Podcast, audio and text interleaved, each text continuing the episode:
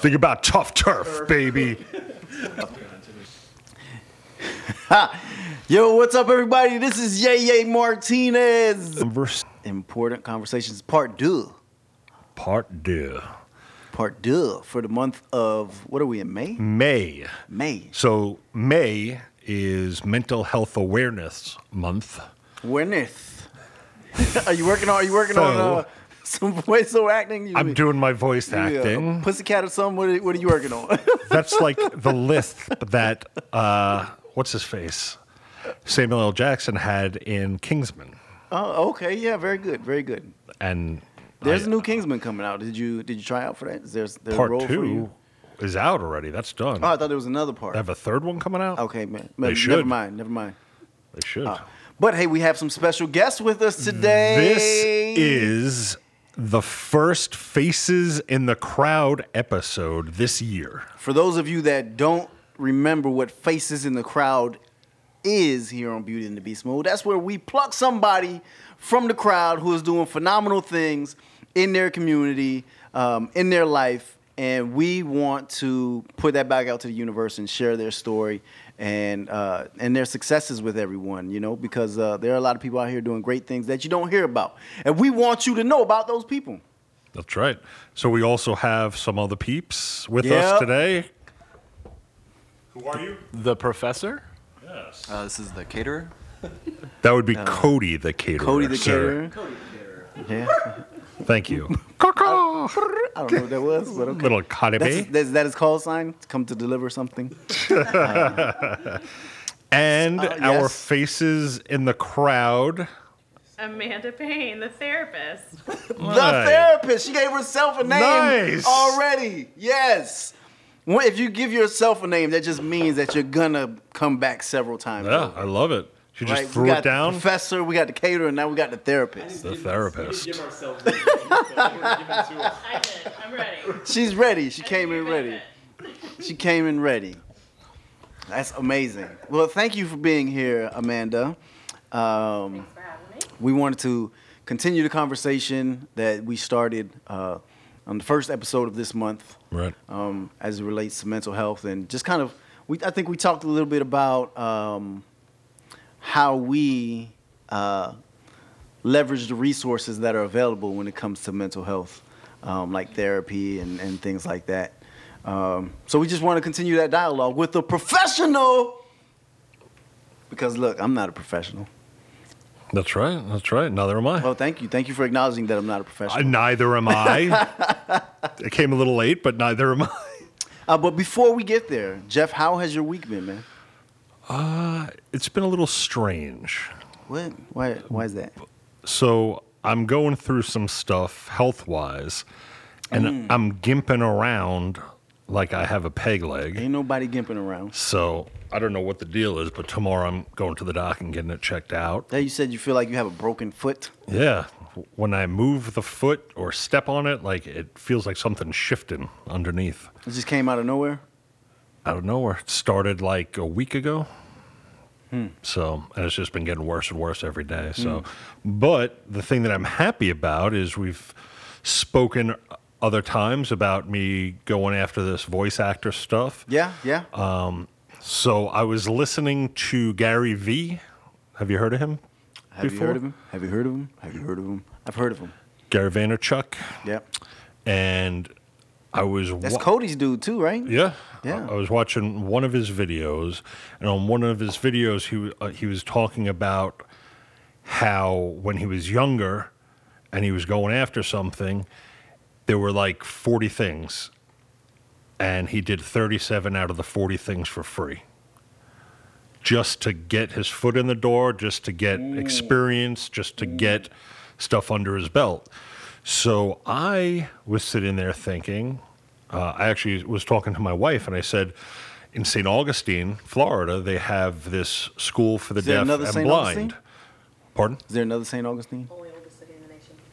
Only one. Well, you said St. Augustine, Florida. There are other St. Augustines in the country, yes. Okay, all right. The St. Augustine. so,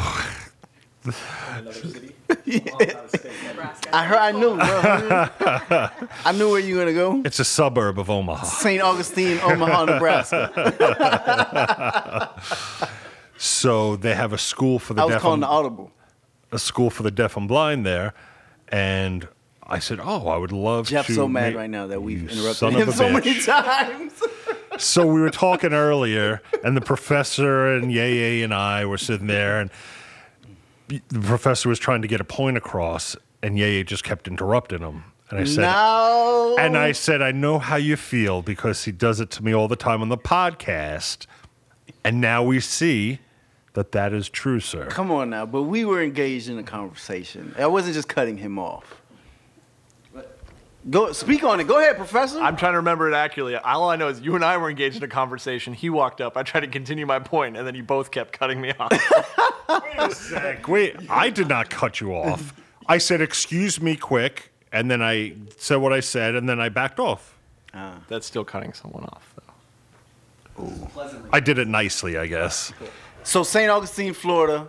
School of the Deaf and Blind, but after looking into it, I said, oh, I wonder if they have some curriculum that they might need voice stuff for for the blind kids.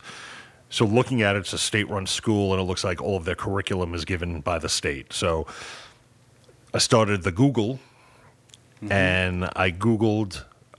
That's how you know that they're watching you, because I type in what did I type in voiceover, and all of a sudden it popped up voiceover for the blind, and I'm like, these pricks are tracking me. So it popped up with a, a few different things, and I contacted two nonprofits uh, that actually record. They have people record audiobooks for the blind, and I just going back and forth a little bit. I'm just waiting to hear back Yeah. to see if I can get on doing that. So Good on you, man. yeah, Good yeah, on you. I'm excited. Yeah. So, how about your week? Um, what is today? Thursday? Thursday. Um, uh, so my past past couple of weeks, I think since the last episode, um, I've been on the road a lot. Went and did some things in D.C. Uh, and then I went to Chicago because my daughter graduated high school. Whew. Telling me, How you doing there, old fella? man? You know. Eh, well, here's the thing. Everybody keeps asking me, "Well, what is she gonna do? What is she gonna do?"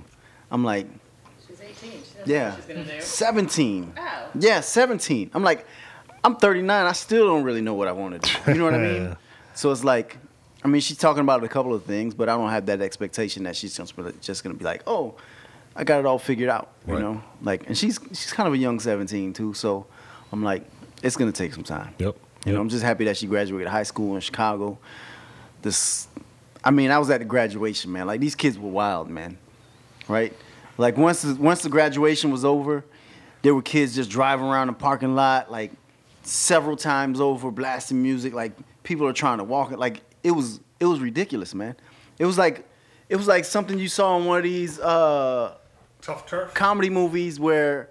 It's like people are jumping from lockers and all kind. Of, I don't. It's just ridiculous, man. I Was, was your like, high school graduation any that much different though, or you just like got some distance from it? Where you're like, no, we were respectable. These kids, are, the kids are the ones that are wrong. Kids these days. Yeah, exactly. Like, Well, no, no. Here's the thing. Well, when I graduated high school, I was like, I didn't care. I was like, yo, like, let's get out of here, right? Yeah. I didn't like. I'm like, okay, it's done. It's a wrap. Like, I wasn't that. I wasn't that invested in like the like the whole high school and clubs and all. I was just like, I'm here. All right, I'm out. Let's go. Like, Uh, So- Me and my buddies hopped into my car and ripped up all around the school and blasted music and drinking beers and really? oh yeah, But it was re- like it was like borderline dangerous, man. I'm not trying to sound like the old man here, the old dad, but there were kids driving around this school, a very narrow space where people were trying to walk, and they were- I was like, I was ready to snatch one of them up, man. You sound like an old man does. yeah. Listen here, the therapist. Don't be coming in here right away being like, Uh, I'm gonna tell you about yourself. let me straighten you out. hey there, Billy. but um, Get me my everybody- Geritol. Everybody's super happy that you know she graduated and everything. That's awesome, brother. Because it looked rough for a second. It was like, hey, hey, get it together. Right. But she did it. So, Nice. yep. What about me, ma'am? Amanda. Amanda says, "What about me?" No, Super that's happy she graduated. What about you? That's Oh yeah. I am. I am. Yeah, I'm ecstatic. Like, I'm very happy that she graduated. Um, and now I th- like we're.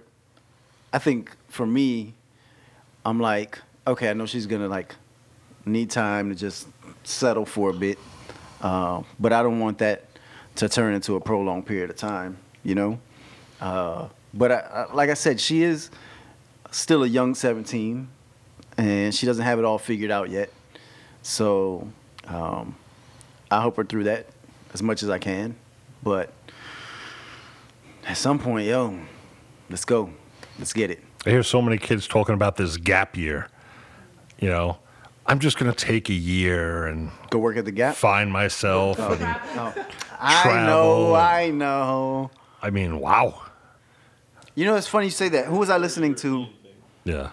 I was listening to somebody the other day, and oh, this is who it was. I s- it was George Lopez at the airport. yeah. Don't just go into that. Yeah, yeah. Because I Give was some trying to remember. backstory. I was like, did I hear? Where did I hear something about a gap year? So I was at the airport coming home from DC, and it was early in the morning. It was an early flight, and from a distance, like halfway across the airport, I saw George Lopez. Like clearly, I knew who he was. Did he have like a halo around him? And was it like, oh? He, he had like seven Mexicans carrying him. Uh, but now I was like, oh, that's George Lopez. That's cool. Um, and in my head, I was like, oh, it'd be cool to bump into him, whatever. But he's probably getting on some kind of private stuff, whatever. But he's going toward the same terminal. I see him going in through one line. I go through my line. Uh, and then I'm just kind of walking around the terminal in DC. And then I was like, all right, I got to find something to eat. And I go to this restaurant and right there at the bar, uh, George Lopez was sitting on the corner, and there was these two guys sitting next to him, and then there was an empty stool, and I was like, well, shit, I'm gonna sit there. And so I sit there, and I thought they were with him at first, but they weren't. And I'm kind of overhearing their conversation. And he's he's in, engaged in a conversation with them, but they're talking about bullshit. Like they're talking, they're not talking about anything, right? I'm like, I'm a comedian. I have stuff to talk to George Lopez about. You know what I mean? Right. Like this dude paved the way for Latino comics. He was one of the ones that paved the way, Yep. right? Yep. So I was like, man, how am I? Because this young guy that was sitting next to me is talking to George Lopez, and this is where he talks about the gap year. The young guy was like, "Oh, kids these days, blah blah blah blah blah," and then George Lopez said something about, "Yeah, like they they think when they graduate they can take this gap year and everything." He's like, "It doesn't work like that." He said uh, he was telling them, he was like, "You got to get on it right away. Like, why waste a year?" Yep.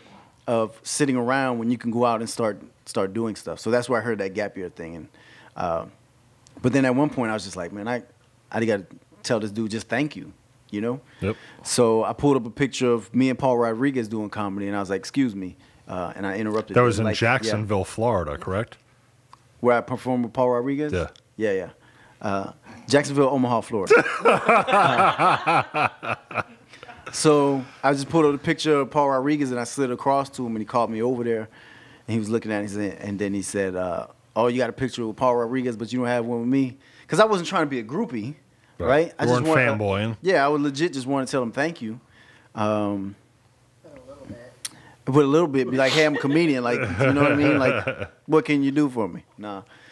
And then he's like, so I was like, so you want to take a picture then? He's like, yes, take a picture. So we took a picture, and then you know he was like, he was just like, uh, he was a super humble dude, man. He was just like really thankful that I approached him, and I was like, hey, I'm a comedian, and I felt like you could tell like he wanted to get engaged in the conversation more, but I didn't want to linger, you know. So um, he was just like, man, keep writing, whatever you're doing, just keep writing every single day. And I was just like, I appreciate it, and I just went back to eat my food. And then they kept talking his ear off about nothing. And I was like, these these guys don't deserve this conversation right now. Right, right. Jeez. But yeah, so that was that. That's man. pretty Oh, but then. I, I posted something on Instagram and he commented on it. nice. So I was like, okay, you see me, you see me, George. yeah. So nice, that's where the brother. year- Nice. Yeah. Sweet. So, yep, yep. You ever run into somebody um, famous like that? In New York, I used to run into peeps all the time when I was walking around in the city.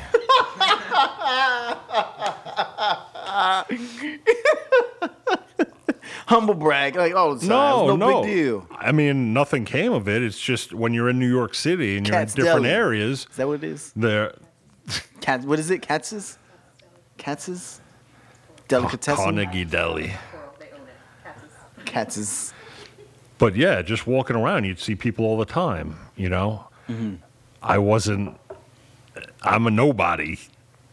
Not to me. The professor made started laughing at me when I said. Have said you that. ever just uh, randomly. Uh, Sean Penn. Did you say Sean Penn? Sean Penn, yeah. So we were. Do you want to hear the story?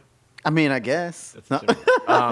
Guess yours is better than I, I was on uh, emergency leave from Iraq, and when I was, we were hanging at the uh, bar in the airport, like throwing back beers with this other guy I didn't know, and he's like, "That guy looks like a drunk, strung out Sean Penn," because there was this guy just chain smoking cigarettes, like and drinking coffee, and I was like, "That's him." He's like, "No way." So he walks over, and he's like, "Yeah, yeah." yeah." You can see him do the yeah, it's me. They waves me over. We take pictures, and he gets up and leaves, and like, cause he had just done some he got some bad press about some stuff he said about the war in Iraq. And then he comes back with Robin Wright and his two kids and is like, I get a bad rap in the media, guys. Like, I really respect what you guys do. He's like, I, I respect the troops. I support the troops, just not the circumstances of the conflict. And he's like, but I did want to bring my family to meet two real heroes. And so, like, sat with us, talked with us. Um, it was kind of like embarrassing because the other guy was kind of hammered and he was like, that movie, what's that movie you were in? It's my favorite. And he's like naming off like his Oscar fodder movies. And he's like, no, the pizza one. It's like Fast Times at Ridgemont High. And so I just remember like, I was like, I got to, like, I was like, no, I really loved I Am Sam. I thought it was a great mm-hmm. movie and all this stuff. And he's like, thank you. I put, you know, like, and had like a genuine conversation with us, talked about his kids were on like Jackass a couple weeks ago. And then we talked to Robin Wright about Princess Bride. So it's pretty cool. Oh, that's nice. Yeah. what about you, Cater? very You bumped into anybody? You don't remember? Okay. Amanda, have you bumped into anybody famous? Ringo Starr! Brings out the trump card. Do tell. Uh, we were in Aspen skiing, and I was super young. You and- Ringo? You and Ringo were in No, no, no, no. Family. Family and I were in Aspen skiing, and everybody was making a big deal because we were picking up food at the grocery store. And everybody's like, oh, it's Ringo Starr. And I'm such a moron. I'm like, who the hell is Ringo Starr? Yeah. So, anyway, it's not a proud moment, but I did get an opportunity to meet him and his wife, Barbara, at the time. So, pretty cool. Nice. Question mark at the end of that one. Barbara? Like Barbara Brock. I don't know. I don't know. I was really young and dumb. Ringo Starr, that like trumps all of the names that we threw out there. That's pretty sweet. Yeah. Yeah, heck yeah. Man. So, Hefe, Hello. part deux. Deux. Dos. Dos. Where do we leave off? Well, why don't we do this? Why don't we have Amanda introduce herself? Um, Amanda, we want to know about the field that you're in and how you got into this field. Okay. um, so I I wanted to be a psychologist from nine years old and on. I wanted to be a veterinarian, and then we had to put our cat to sleep, and I was like, no, that's not cool. I don't ever want to do that. so then I wanted to help kids, and I went through. I ended up getting my master's in counseling, and actually, first job out of college was working with children, and they it was in a really rural county. Um, so socioeconomic status was not real high, and the kiddos would come in. Education was not real important to the families, and the kids would talk about what they were learning in school, and the parents would just sort of like, yeah, it's really not important. They're just going to take over the family business, which was not a whole lot. So there wasn't a lot of promise there. Um, and I think at that time I was pregnant with my second child, and a child came in, had like snot coming from its nose, and threw up in my office. And that was my last day as a uh, child therapist because it was gross. And um, but also I realized that for me to really truly have an impact, even though children is really where our future is, um, I I needed to work with folks that could actually change to help children be better. And with children, you're teaching them coping skills to survive in a world that they really can't control um, which is great, but it's really challenging as a therapist. And it's really challenging to be a child therapist and then come home to your own children. So I got out of that and um, decided to do adult therapy. So now I work with um, individuals, couples, um, and veterans who are struggling with post traumatic stress, um, couples who are struggling with who they are and where they want to go as a couple as well as individuals, and um, sex therapy. So. So you said, so it seems fascinating to me that you said at the age of nine Yeah. you knew that you wanted. Is there a reason? No, so I didn't have a crazy childhood. I actually had a fairly benign childhood. I'm an only child. Both my parents are very corporate America. Um, and I was raised around people all the time. I just, I've always wanted to help someone Help feel people. empowered and to be better. Wow. Good for you, sister. Thanks. So, what do you have? How would I word it? When you're seeing people, and do you give advice or do you kind of ask them questions to kind of pull stuff out of them, or how does that work? So it's probably a little of both. The therapist answer is, well, we let you get there yourself. Um, my answer is, I'm not that patient. Um, so it depends on who you're looking for. I'm going to help you get there, but I'm probably going to push it more than norm. Would that be considered like outside the box? I don't know. I, I, I, maybe um, there are different kinds of therapy that people can provide. So you can go deep into your family of origin and pull everything out, and then just sort of let someone go along. I don't want to say string along because that sounds bad, but pretty much um, go along and figure it out the whole time and sort of guide and push that way. Or you can be a little bit more direct and like, hmm, let's follow that train of thought. Yeah. Where are you going with that, and how? You know, what was that like? What that? How did that make you feel? And really dig in and help them get there, without saying that was probably the most messed up thing you've ever done. You're going to help them get there though, a little bit quicker. So when you say that you help veterans with PTSD and, and other couples and uh, sex therapy, when let's say somebody's stuck in a rut or not seeing the answer or, or kind of like how you are like, hey, how about this? How about this?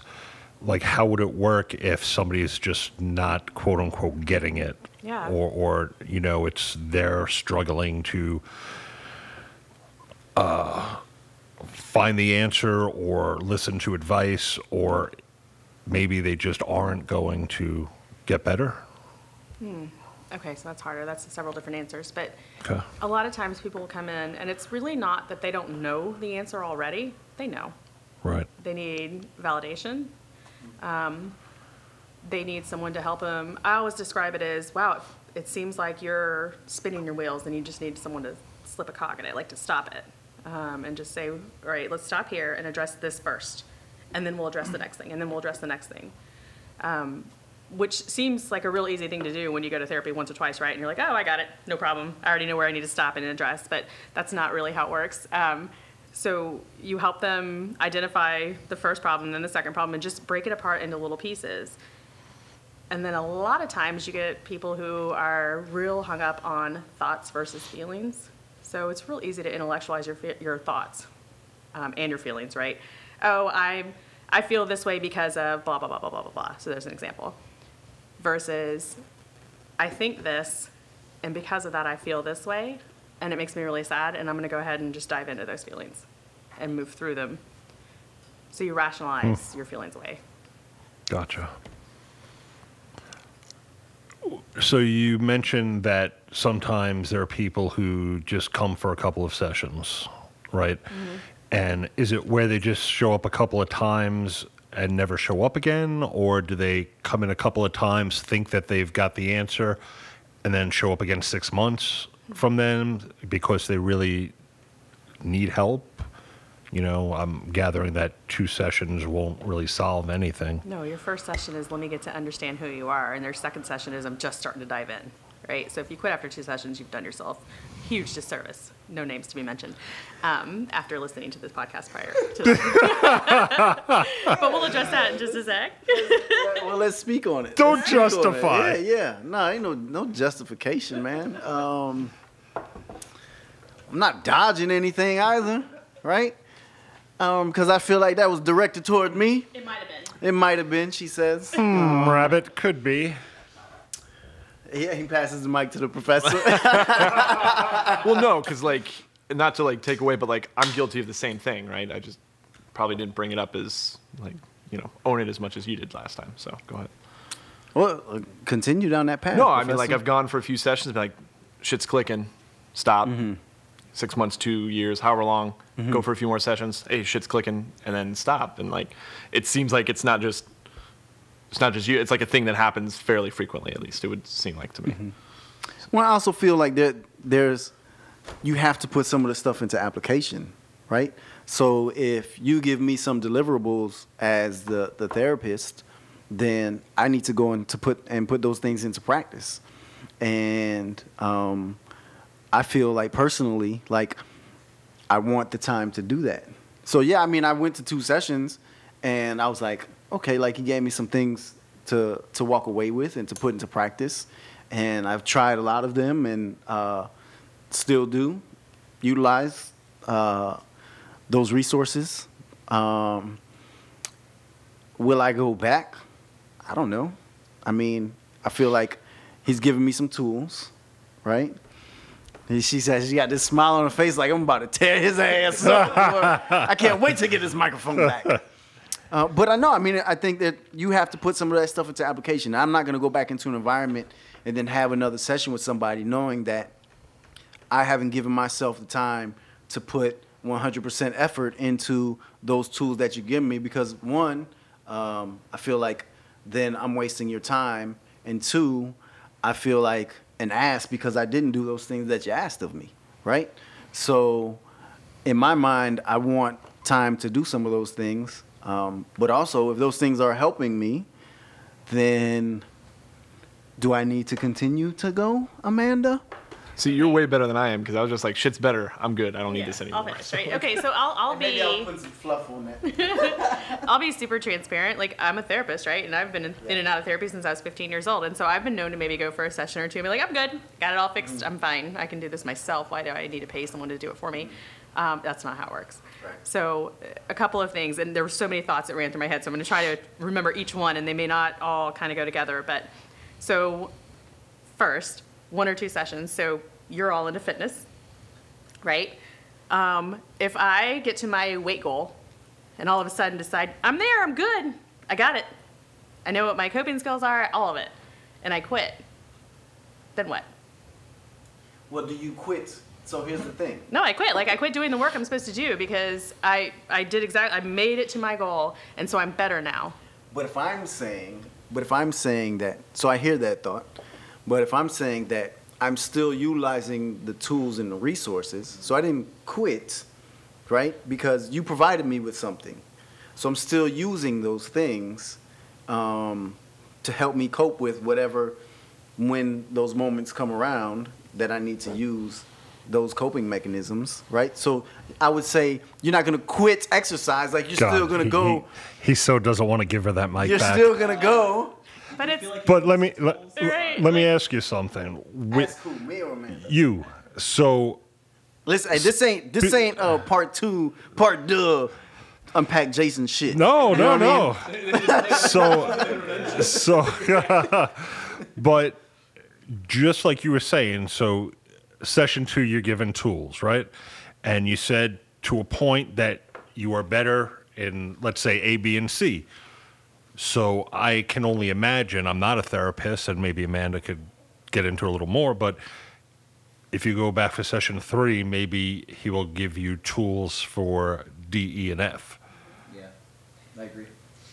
yeah. So it's not like just a plateau. stop point. When you finally like you do all the things everybody your trainer tells you to do right? Mm-hmm. And then you plateau. Why? Because your body's like oh we kind of hit our pretty place here. Mm-hmm. Your mind does the same thing. We hit our pretty place here. But if you don't understand the why so let's say you're an emotional eater. Mm-hmm. If you don't understand why you do that you can follow it to the letter everything you tell me to do. Hey amanda I need you to lose 50 pounds. I'm going to have you do this, this, and this. Okay, Jason, I'm going to do the following things because that's what you said. And I'm going to need more than two weeks because that's the sane thing to do. Um, but then I get there, and all of a sudden, I've lost what I needed to lose, but I'm done, and my body's not responding anymore. Your mind does the same thing. It's because you've never explored the why. And that's why you go back for more than two sessions. So now you can have the mic back. Whoa! Is that like a mic drop? Dropping the mic. Is that like a mic drop? Drop? Drop. I will say that. Again, I hear you, and I receive that. If your goal is to lose the 50 pounds, or if somebody's goal is to lose the 50 pounds and they lose the 50 pounds, they should have an understanding of what got them there, right? And the tools and resources that they have that I've provided to them already. And so if the goal was to lose 50 pounds and they did it, they now know what to do if they wanted to lose more weight.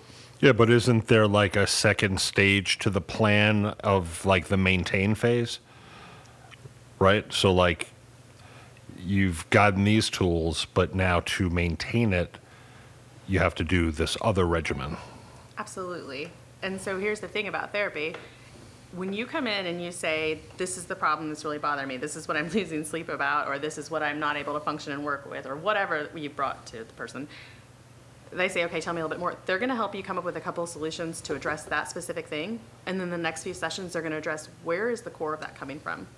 And so when this resurfaces and it looks a little bit different, you'll know, oh, this is what it's from. Like this is my insecurity from this, or this is my my worry from this, or my fear from this, and this is what keeps me stuck. So you're going to identify your stuck points, right? So you can't do that in two sessions. You can't. And so there's no way that you would meet with me and be like, Amanda, you're an emotional eater. Tell me all the reasons why. It, I assure you, it would take more than two times meeting me in an hour. Hey, Professor, you, you grab that microphone, man. Don't go looking for help. No, no, No, no, because okay. I want, I want No, no, some yeah, other yeah. No, no. perspective, right? No, no, no, no. It's fair. Yeah, yeah. No, no, it's- yeah. I want, I, but I want some I'm other very perspective, right? strategically Because- staying quiet, like because I'm. for me, maybe it was like I felt okay. I have some tools here, some things that I can put into practice.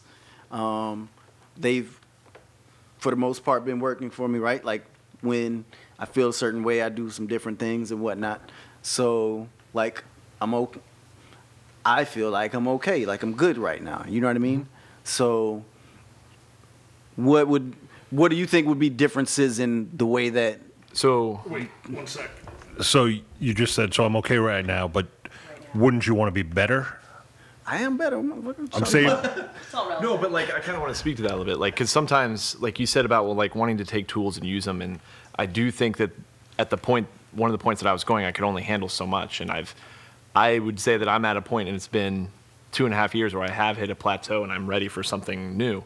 Not that that was my plan, but I've realized like you using those words and things and things that I've been thinking about recently because I've talked to a few people about, hey, getting back in and go, getting back into therapy, but I think for me it was just like I I went because I was trying to save my marriage. Um, she said I needed therapy, so like okay, anything I'll do. And then I I started getting a lot more out of it than just that. And even through the divorce, I kept going because I felt so much better about myself.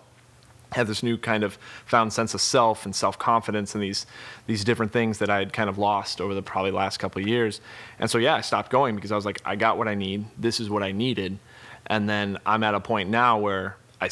It's not that I feel bad or I feel like I I need anything specific. I just know that I'm starting to struggle with certain things, and it might be time to kind of revisit and find out a way to reassess those. And I'm still struggling with those things of self confidence and things again. Other things have happened in my life, and it's just, sometimes you just need an outside person. Like even though I know sometimes the tools, right? I know I can still recite the, some of the things that he told me. Um, it's difficult putting them into execution. Um, and so, not, I mean, you can call it an accountability partner, you can call it whatever, but someone that I'm checking in with and I'm invested in it financially. I'm invested in it all these different ways to help me make the change that I want to see. Because I have, there are times where I'm like, yeah, I guess I'm cool with where I'm at, but I do know when I have moments of clarity or when I'm sitting there, not that I'm all messed up, but like I'm thinking about my life and the things that I want. I'm like, I need to be better in areas A, B, and C in my life because, you know, what are three other letters? Uh, D, E, and F are uh, impo- are important to me. S- Those are my, you know, like not to get into like my own personal therapy stuff, but like I have these values in my life, and if I feel like I'm kind of slacking on one of them, or need to be putting more effort, I need to be better in A, B, and C, and I don't always know if I can do that myself. So Um, because this is the thread that we're on right now, right? When do the sessions stop then? Right? So when does the therapy stop? You want my so, I mean, well, I mean, I want Amanda's professional Yeah. opinion, but I also like I, I right? tell like a lot of the people that I encounter through like work and different things, like I think that if you can afford therapy, like every person should make it a priority to go because I think it's there's a, a variety of different ways that it can benefit every individual, no matter how quote unquote sane you are, right? It's not Yeah, just so for people. uh, but like when does it stop? I would say if when your journey stops at self improvement, right? Like, and I think that like it's just another method for continuous self improvement, right? And just it's a different way that maybe people traditionally don't look at it that way. It helps you if you are a values driven person who has these things off in the distance that you're constantly striving towards.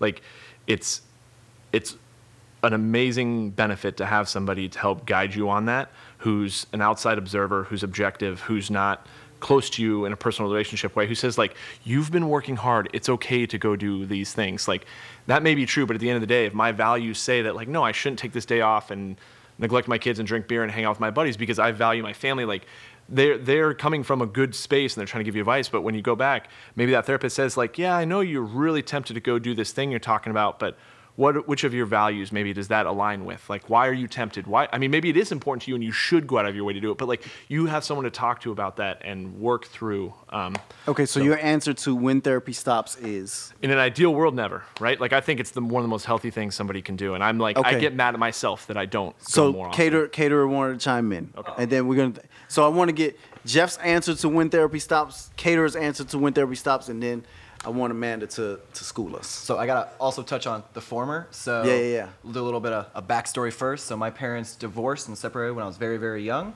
Uh, don't oh to the mic.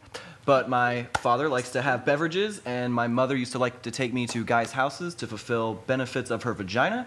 So I, at a young age, saw That's that deep. mental health was very, very important because I saw the intensity of my parents. So when I was in, I've actually been to therapy three times, like three separate sessions, like each was about 12 weeks long. The last one was only eight weeks. But when I was in middle school, I went to therapy for anger management because me and a fellow student got into an altercation. It was nothing to do with my parents. And that time I was just a very frustrated child. I happened to have a pocket knife on me at the time, and he wanted to go to town.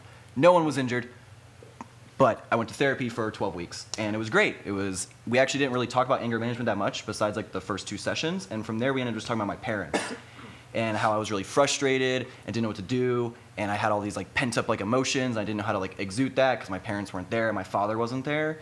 So that was great. So I got a lot out of that. I got like meditation out of that. I got a lot of healthy like things that I could do as a young person. He was a very like progressive modern person. My mom found him. It was great. He, like she worked for the state at the time, so it was like he seems really smart. Let's give him somebody like contemporary. So I went again when I was in high school because I was seeing some issues with myself, mainly because I wasn't performing as well as I could in a creative space, and I thought it was something in a, in a mental fashion.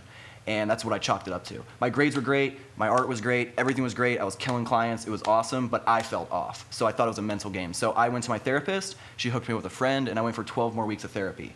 And we just hung out we talked about stuff and their approach to the first guy he would like kind of dig into like my family history ask me everything he could that this and that. The second person they would just after the first couple sessions they would just present situations. They would say how do you feel about this? They would like grab a something from the modern world an event that would happen and ask me how i felt about it saying like how do you feel about this person getting shot? How do you feel about this like school shooting? How do you feel about this person getting raped? Like these different environments and seeing how i would react to that and what i thought about it. And that's what he used to like diagnose me and help me kind of like pull my creativity together and that's that's what i wanted. I was like that's my goal. Like i want to be better creatively and have more shit to do. And then i went again two years two years ago i went for eight weeks because i was going through a lot of stuff at the time with my ex-girlfriend now and i thought it was due in part to me. I thought i had some mental things that were out of alignment and turns out it wasn't me. I went and i like my parents stuff i had under control. I coped with that very early on like not not coped like dealt with handled figured out how to love my parents in some shape or form. Um, but we talked for a while and they ended up they they stopped the session. It's like you don't need this. Don't do this. Get out of your own head. Keep doing what you're doing and keep crushing it. They're like if you want to talk you're here but like you meditate you do good you're constantly killing it like just keep doing what you're doing. I'll be here if you ever need me. But they actually stopped the sessions and told me just to continue on my own. And that was great. And that was like i did six sessions that were on behalf of my insurance and i paid for the other two. And they were like yeah i'm not going to take your money. Just you're fine.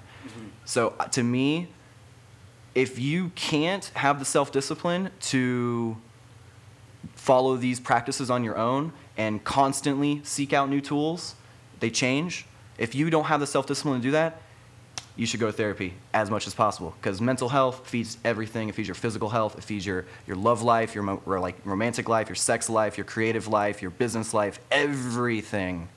And for me, if my mental game isn't on point, like if something's bothering me, Jeff knows. If something's bothering me, he can see right fucking through me. And I wasn't always like that. I used to be able to put up a shell. And I think I have developed a way to make myself extremely transparent when I'm not feeling well, so someone will call me out and be like, "You're off your game.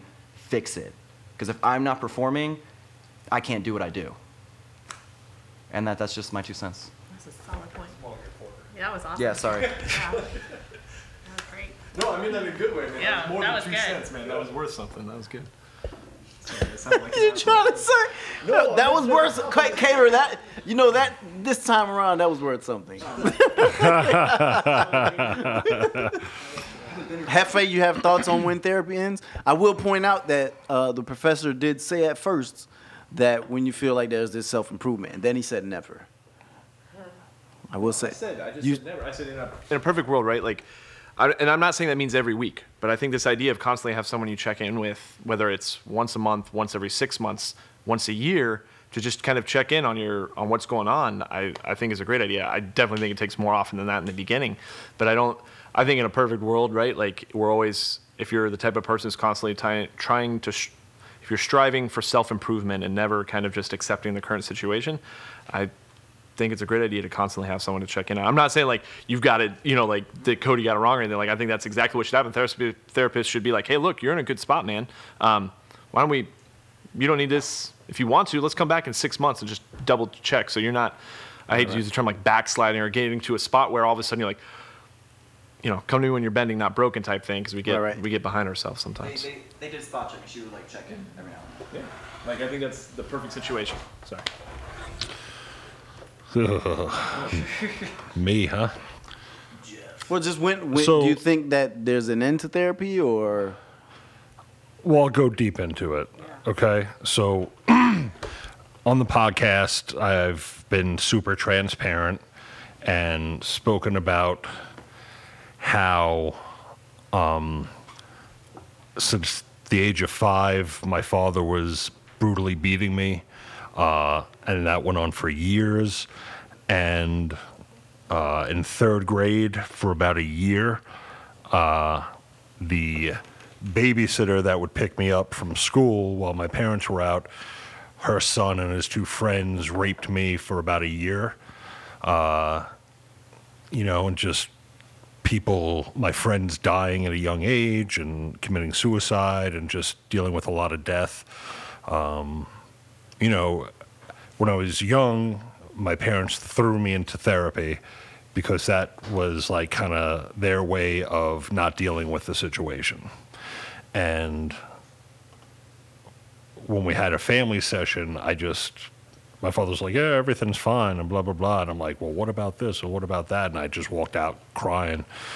That was like the last time of that. But um, through it all, it's funny because my wife jokes and she's just like, with knowing everything that I've gone through, and I've gone into great detail with her what I've been through.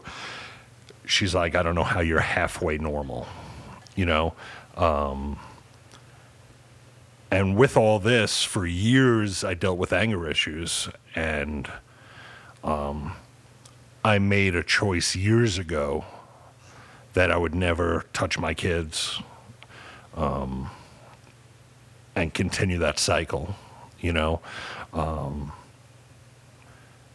never touched my wife or any girlfriend that I've ever had, you know. Uh, Bachikawawa. Um, but you know, I, the anger issues and and anxiety that it's caused, I know that I need to go to therapy. You know, um, and it's not that I think that I don't need to. It's not that I think that like, oh, I don't need to do that and, and I'm above that or anything else and I'm strong enough to deal with whatever it is. It's kind of just like I just haven't gone, you know. Um, and there's really no reason than other other than just not going. I called six I don't even know if it was therapists or psychologists or psychiatrists. Six of them left messages. Hi, I need to schedule to come in. Nobody ever called me back. You know, so it's like That happens a lot. it was weird. Yeah, it Yeah, it kind of threw me into like just forget it. You know, it's not meant to be. They don't care. Why would anybody? Right, else? right. Um, and it's funny because I, like I said, I know that I need to go, and it's just taking that first step to actually start calling somebody again, you know, to get in and get on, and um, but I kind of, you know, uh, I agree with the professor, you know, that uh, it can be a lifelong thing. There's nothing bad that comes out of it, right? You go to somebody who is not a friend or a family member or, or somebody that you know, right? Kind of like they're a stranger, An objective person. objective, non judgmental, you know, where you can just unload. And once you start speaking and talking about stuff, you, oh, what was that? I'm sorry, but that was like a serious inhale. Well, I mean, no, I I hear you, but I also feel like I feel the opposite too. Like it's hard for me to just open up to somebody that I don't know, you know. But it's And about it's just- about letting your guard down, and it's about you're there. is- it's about you're there for a reason, right? Yeah, which is t- which is tough with somebody you do, well for me like it's tough to open up to somebody you don't know. Like I'm gonna tell this person all of my thoughts and emotions, and I'm like, this person doesn't know me. Like You're like protected by like law. I get that, I get that, but I'm also like, I don't know, and maybe it's because of my culture or whatever. Like I, we didn't grow up, and we talked about this Yep. like sharing our emotions just openly and things like that, and so that shit is tough, man. But like I said, how with me being beaten for years and me not hitting my kids, even though you didn't share emotions as a child and in your house, doesn't mean that that should go on, right? And if you're going to a therapist, you're going there for a reason. Say that last part again. That you should break the cycle. Yes. that even though in your home as a kid and growing up you didn't speak about feelings and emotions you should stop that and if you go to a therapist you're there for a reason you're there to don't start laughing at me you son of a bitch not laughing. I'm not laughing. I just want to make sure that this conversation isn't directed at certain. no no no no it's uh, millions of people bro you know millions of people probably feel the way that you do or the professor does or i do or amanda does or cody does you know it's it's it, it's the caterer um, to me if you're looking for help if inside your insides are turning because you're so anxious or these emotions and feelings are eating you up, then going to see somebody and getting that off your chest, that's why you're there. It's a relief. It's a relief. You're, you're getting this out. And it's like, like you were saying, like, who is this person I'm going to talk to? That's the beauty of it. Once you leave there, you're not seeing them again. You know, you're not walking through a restaurant and they're going to be like, oh, that guy, blah, blah, blah. You know, it's about helping and, and getting stuff out. So like just to build out that real quick, um, like one of the things that hit with me the first time I started going to therapy when I got when I got back from uh, my second time in Iraq was that uh, someone pointed out to me that most of us already have therapists in our lives. They're just not trained professionals, and so we're dumping all this stuff usually on a loved one because we are comfortable talking to them. And like not that they look at us differently, but that's a huge role for someone in your life to take on. Like not that you're sitting down on a couch with them, but odds are you're talking about this shit with somebody, right? Um, and that's a huge burden. And not that that person's not willing to accept that, but like for the sake of that relationship staying the way it is, sometimes it is good to have. It's not saying you can't share with them, but let a professional handle certain aspects of it, right? Just like you would, you know, anything else. Seek out a professional type thing. And that, was, like for me, that that was the paradigm that got me to be like, "Ah, shit, I get it. This person, the reason why I don't have to have that that initial trust or whatever is they're a trained professional and I'm seeking them out. So like that that was a paradigm shift for me at least. So I got one, one quick thing before you go. So, so Jason, so a lot of what is talked about on this show, this is to you, yeah. A lot of what is talked about on this show, whether it's politics or current issues, most of the time the result is that someone should have broken the cycle of whatever was happening to prevent said prior event. So I think that whatever you mentally have to do to break said cycle, whether like like I don't think it's okay to dehumanize anybody. If anybody, dehumanize the therapist so you don't feel like you're talking to somebody and you can just let it out, whatever it may be. But I think you should break that cycle and that could cause a cultural shift. If that is that way in your culture, then that is not good. And you could be the leading charge, that white stallion of that, not in a religious sense, don't take it that way, and do that. I send that in like a majestic way. Yeah. So there again, there were so many things brought up that I don't even know where to start. But I'll start here. So I was raised in a Hispanic family. Um, I know how it is. Like you don't, you're it, that's family stuff. You don't go out and you don't really discuss it, and there are not a lot of hugs. There are a lot of hugs, but it's like a kiss, get besos, besos, right? But it's it's not. It's different. Um, and so I was also, as I mentioned, raised in a very corporate America family, and so I, I have no blame on my parents. My parents are amazing people, and I'm very grateful for the childhood that I had. Um, but my parents, again, were raised in a, se- a setting in which you motor through. You, you don't go through your feelings, you motor through them. Um, so I was raised to do the same. So I remember walking into a therapist office. Again, I started at 15, that was for different stuff. But as an adult, saying, teach me how to be vulnerable. And so everything I'm hearing around the table is about vulnerability. And everyone is scared shitless of it. Everybody is scared of their own emotions and really feeling them. And the thing about it is, I had a, therapist who, here in Jacksonville actually, who's really amazing, who said to me, Hey, Amanda, um, what would happen if you actually just allowed yourself to feel sad? And I'm like, ah, it would really suck. Like, I don't really have a lot of time for that. Um, and he was like, you know, it, it just makes you more resilient. And so the next time you feel sad, it doesn't take you as long to like move through that emotion. It's like, oh, that's a novel thought. Okay. I could do that. And mind you, this is only two years ago. I've been in, I've been in practice for almost 20 years. Um, and so this is two years ago, and I went. My my very good friend died on the same night that my grandmother died, and I was like, "How do I grieve? What does this look like? I, I don't even know where to start. I'm not crying. I'm I don't even I don't know what it looks like." I actually asked someone um, that I worked with who I trust deeply, and that individual helped me through it too, and was like, "Hey, you're a therapist. Get into therapy, moron." I was like, "Oh, good point. yes, sir, got it." um, anyway. Um, so vulnerability is key to all that. I also think that to answer your question, therapy does not end. Your therapist, the paid for therapy, can end because you've you've gotten to the place where you can explore that on your own now. Mm-hmm. But then in life, you have those great friends that surround you. It's your support system, and it's not like every girl has that girlfriend. It's like, oh my god, he's such an asshole. I can't believe he did that to you. Mm-hmm. No one needs that shit. Like no one needs that. But you need the friend who says to you, you know what? Look in the mirror. You've got problems, and you need to sort that through. And all the stuff that you were working on, I'm holding you accountable to it, and you better go do it. Mm. So it's great to have those coping skills, but it's also great to understand where the core issue is coming from.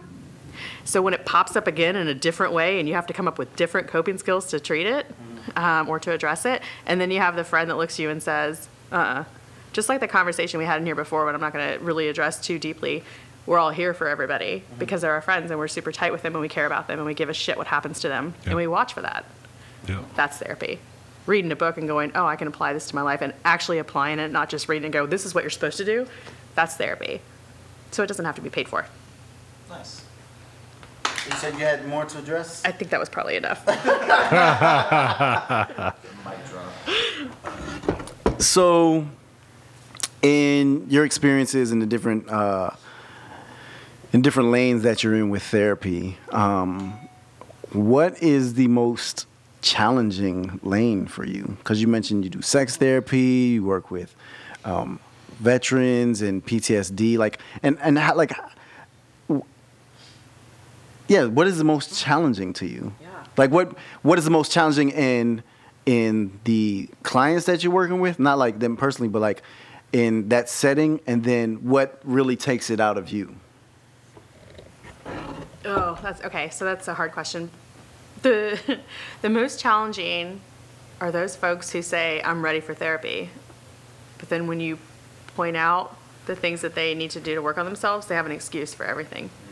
uh, they're not ready for therapy. They feel like they think they are, but they don't feel like they are. They don't recognize that that's the difference. So connecting someone's thoughts with their heart and their mind, incredibly challenging. Um, and honestly, so I said I work with veterans. Um, this is this is not a generalization; it's an experience. You are trained to be very mission focused, um, and so when that happens, the feelings get pushed aside. So then you come into the office and you're ready to work on things and be more vulnerable and be ready to be there for others. It's very challenging to do because for so long you push that aside. So let's say a career. That's 20 something years or more that you've just been like, nope, I don't know what that is. Let me just push that away because I can't. I've got to focus, rightfully so. So now the therapist or myself, I have to help you connect this and this, like, you know, mind and heart. Um, and that that can be a challenge because sometimes again people are very afraid of their feelings. They're very afraid of addressing the things that hurt them to the core um, because they don't know if they're going to move through it because they've never had that experience before. If they have it's been a long time. So the other part is um,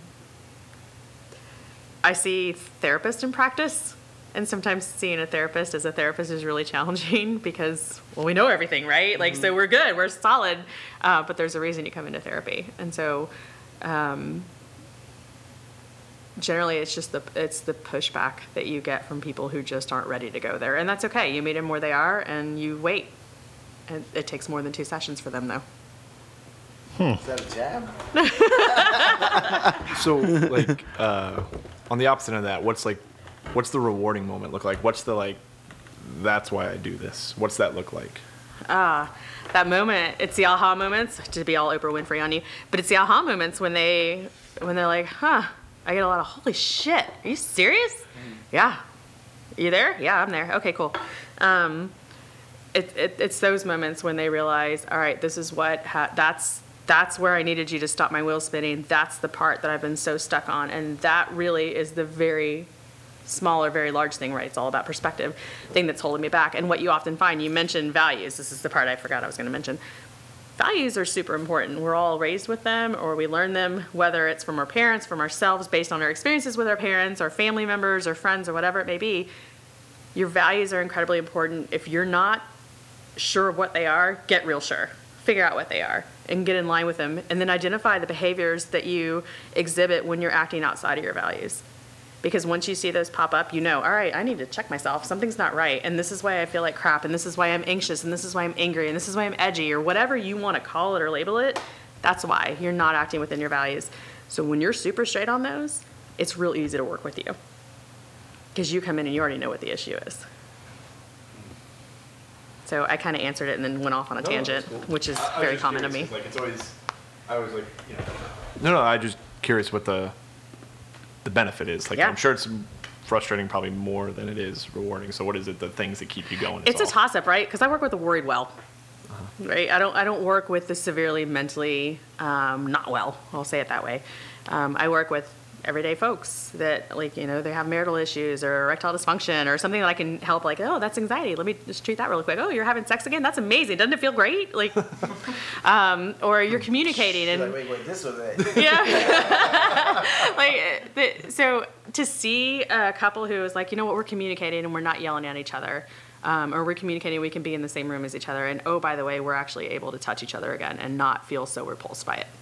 That's pretty damn cool. Or to see uh, an individual who is successful in their career, but every other aspect of their life is just falling apart. To see them match that and to have some balance there, it's pretty damn rewarding. Cool. It's that empowering part.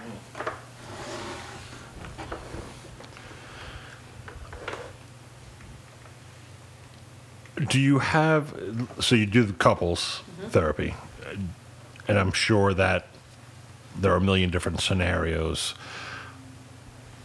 But do you have, let's say, couples where one person wants to be there, the other doesn't want to be there, and and hmm. and you know just different struggles that you may have with the couples? Yeah. Yeah. So you have couples who they'll come in together and say, oh, I want to work on this. But what one couple's not telling the other is this is sort of their last ditch, last ditch effort.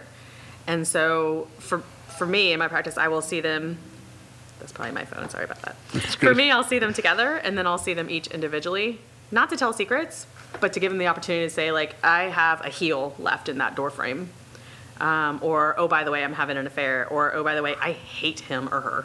Mm. Um, she or he makes me want to punch them in the face. You know, like it, they bring out that kind of anger. Right. Um, and then you bring them together, and this is how we're going to address this together.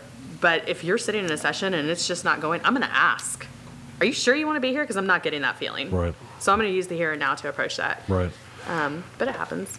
do do when you have the breakout sessions of the individuals so you see her and him or him and him or her and her you get their side of the story and their feelings and everything else when you bring them together again do you bring up stuff that was spoken about in the individual sessions or is it just if they bring it up So this is the tricky thing and a lot of therapists. There's there's like two sides to this, right? Some therapists believe firmly that you should never keep secrets when it comes to marital or couples work, um, and some therapists can keep secrets.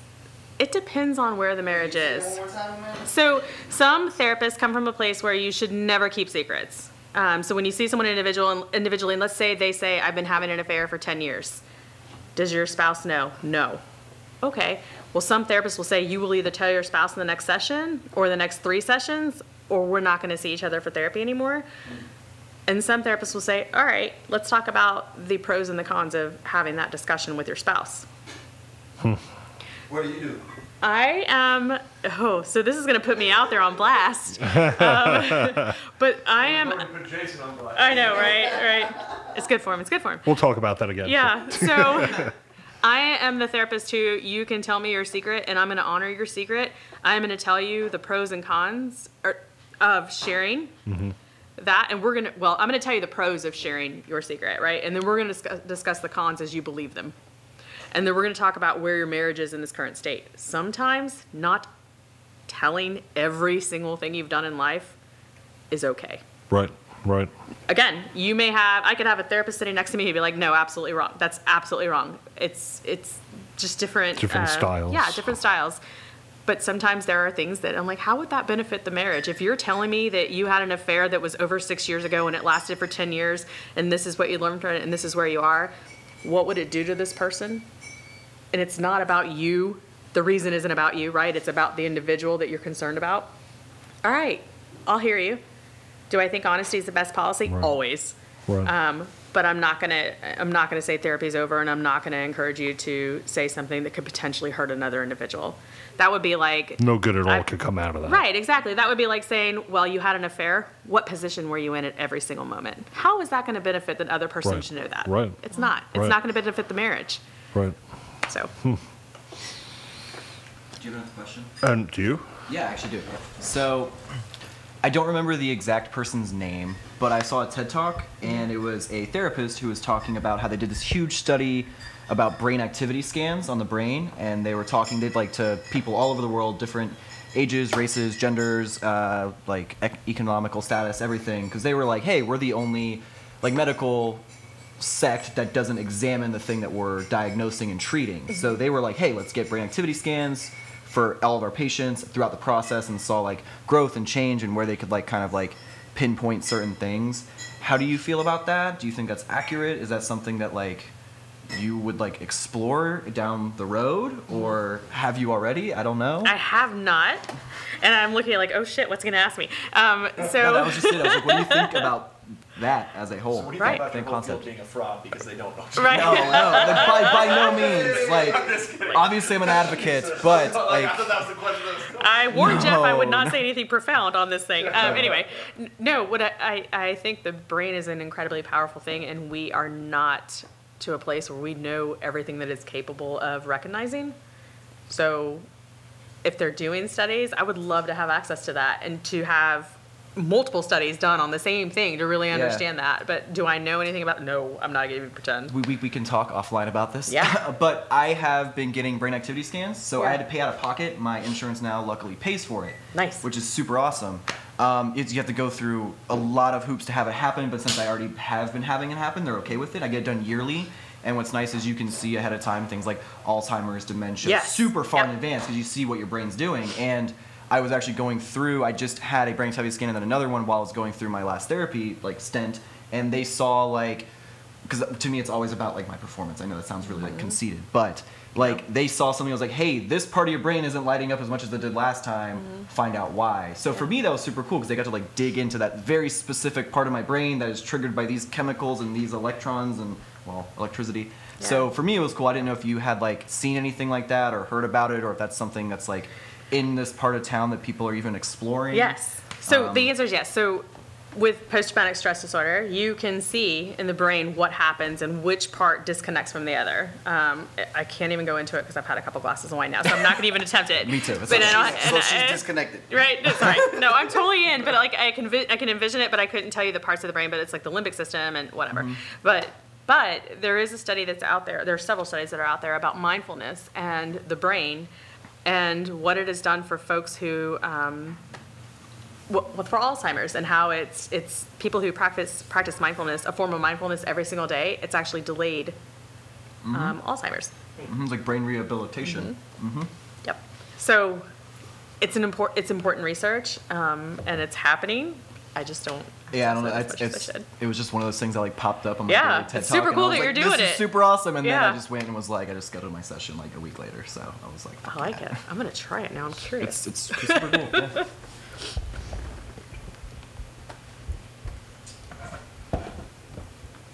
So we went through a couple of different ones. So sex therapy as well. yeah, So it's my favorite. yeah. Um, um, you mentioned erectile dysfunction. Yeah. Um.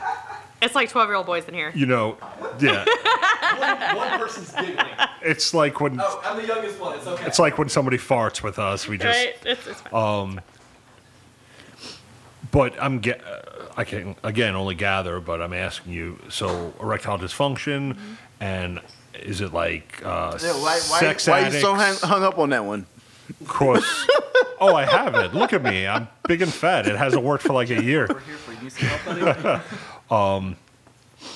But sexual addiction, and and I'm just wondering like what kind of stuff you deal with in that. Yeah, so well. I see a lot, right? A lot of it, um, a lot of what I'm seeing is you have folks who have PTSD. Well, your medication's going to affect that, your performance. It is. And so the guidance is hey, do you take your meds in the morning? Have sex in the morning. Um, you see a lot of folks who are super busy in life, like we all are. All of us will be like, oh, I have to go from here to here to here to here, right? Um, schedule sex. And then you get the couples who say, oh, there's no spontaneity. Hey, you're not having sex anyway. So now you know every Wednesday, shave your legs, you're having sex. It's a big Right. night. Yeah, buddy. Right. Woo! Yeah. Shave your legs. Um, and so I'm gonna shave my legs. I don't know why you looked at the like, wait, professor when you said both, that. both of us need to shave our legs. I don't understand what you're saying. the point is, make it Is that what this foreplay thing is? make it talks about? exciting. Every every couple um, has a sexual script, meaning you always know. All right, he came in, he took a shower. We're gonna have sex tonight. All right, so switch it up a little bit, make it exciting because when you're dating, it's not the same every time. Because otherwise, you wouldn't be married or coupled up in some way, shape, or form, right? So make it different, change it up. If there's um, performance anxiety, don't put the pressure of your- um, on yourself to have sex. Make it about, they call it sensate focus. You can Google it, not on your work phones, but you can Google it. and uh, Was it it's sensate? sensate focus, and it's basically just heavy petting. It's foreplay. That's what us girls like to call it. It's foreplay. and it Heavy lasts a long time. All right, cool. Yep. And so it's Make there's no that. intercourse. It's off the table. It's all just like, hey, we're gonna feel each other for a little while. We're gonna see where this goes. If it goes, it goes. If it doesn't, it doesn't. But the pressure is off, so there's no pressure to perform. So the last time it didn't work is not fresh on your mind, because you're not gonna do it. That's cool. Jeff, you want to try some Sensate Focus? with my wife, not with you. um, do you, I'll say in the past, like, have you ever dealt with anyone where, let's say, one of the people like wanted sex all the time, but the Yeah. other didn't want sex? Sure. You know, like how does that work out? back it off. So every date night doesn't mean you're going to have sex, right? So the, uh, just the way it is. If you associate every single time we're going on a date, and then that person, the other partner who's not really interested in having sex with you, because right now they're a little upset with you, goes, "Oh, great, now I'm going to have to have sex." It ruins the whole date. And what can we sensate? You can, can sensate anytime you want. Maybe not at work, but whatever. you can stranger it, whatever you need to do, Jason. so, um, but it's it's more about letting them know that they're appreciated outside of intercourse. It's not all about the physical act. It's all it's more about, hey, I'm connected. I'm here. I'm present with you, and it makes it more exciting for everybody involved. Have you ever had? So I'm like a big horror fan and like thrill, thr- Horror. Horror or horror? horror and Right, I'm confused. I, I cruise Phillips Highway at night. Just kidding. Oh, that's dangerous. Insane Augustino mom. But, uh, and like Thriller Fam, like, have you ever dealt with anyone that was like creepy or gave you the creeps or or kind of like not that you felt threatened by, but it kind of made you think like, is this person capable of blah blah blah, whatever it may be. Sure, yeah. How did you get? Yeah, so it becomes more of a safety issue for the therapist in the room, right? Right. Yeah, so uh, yes, and it's really difficult as a therapist to not pass judgment, but when your red flags are going up like all over the place, it's, it becomes an issue of safety. Uh, I work in an office that has back windows, and I never put anything between me and the door. But you're taught that in grad school. Okay.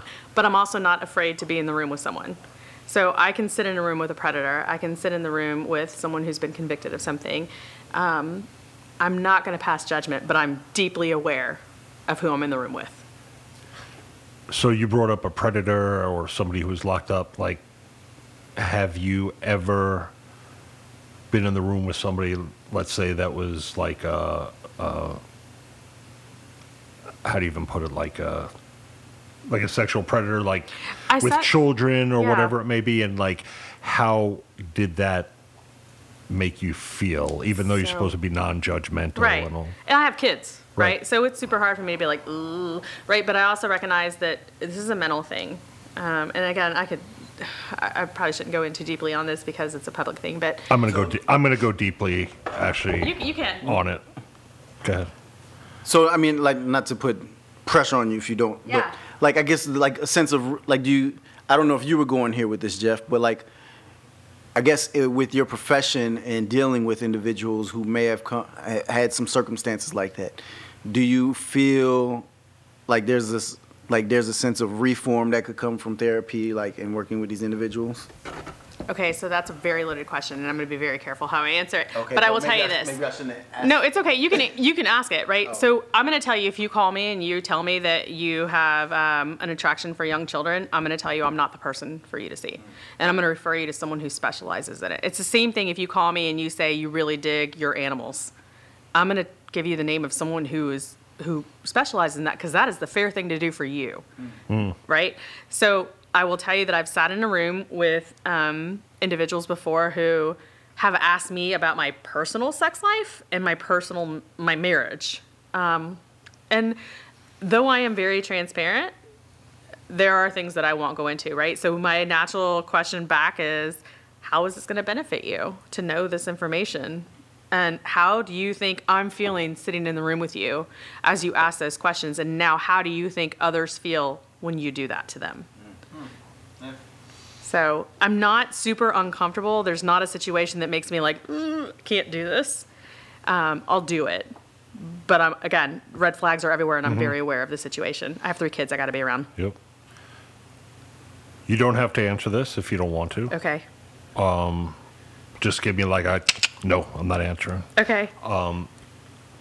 I feel that with the child predators, Yeah. and I don't know why I can't think of like the real term for it.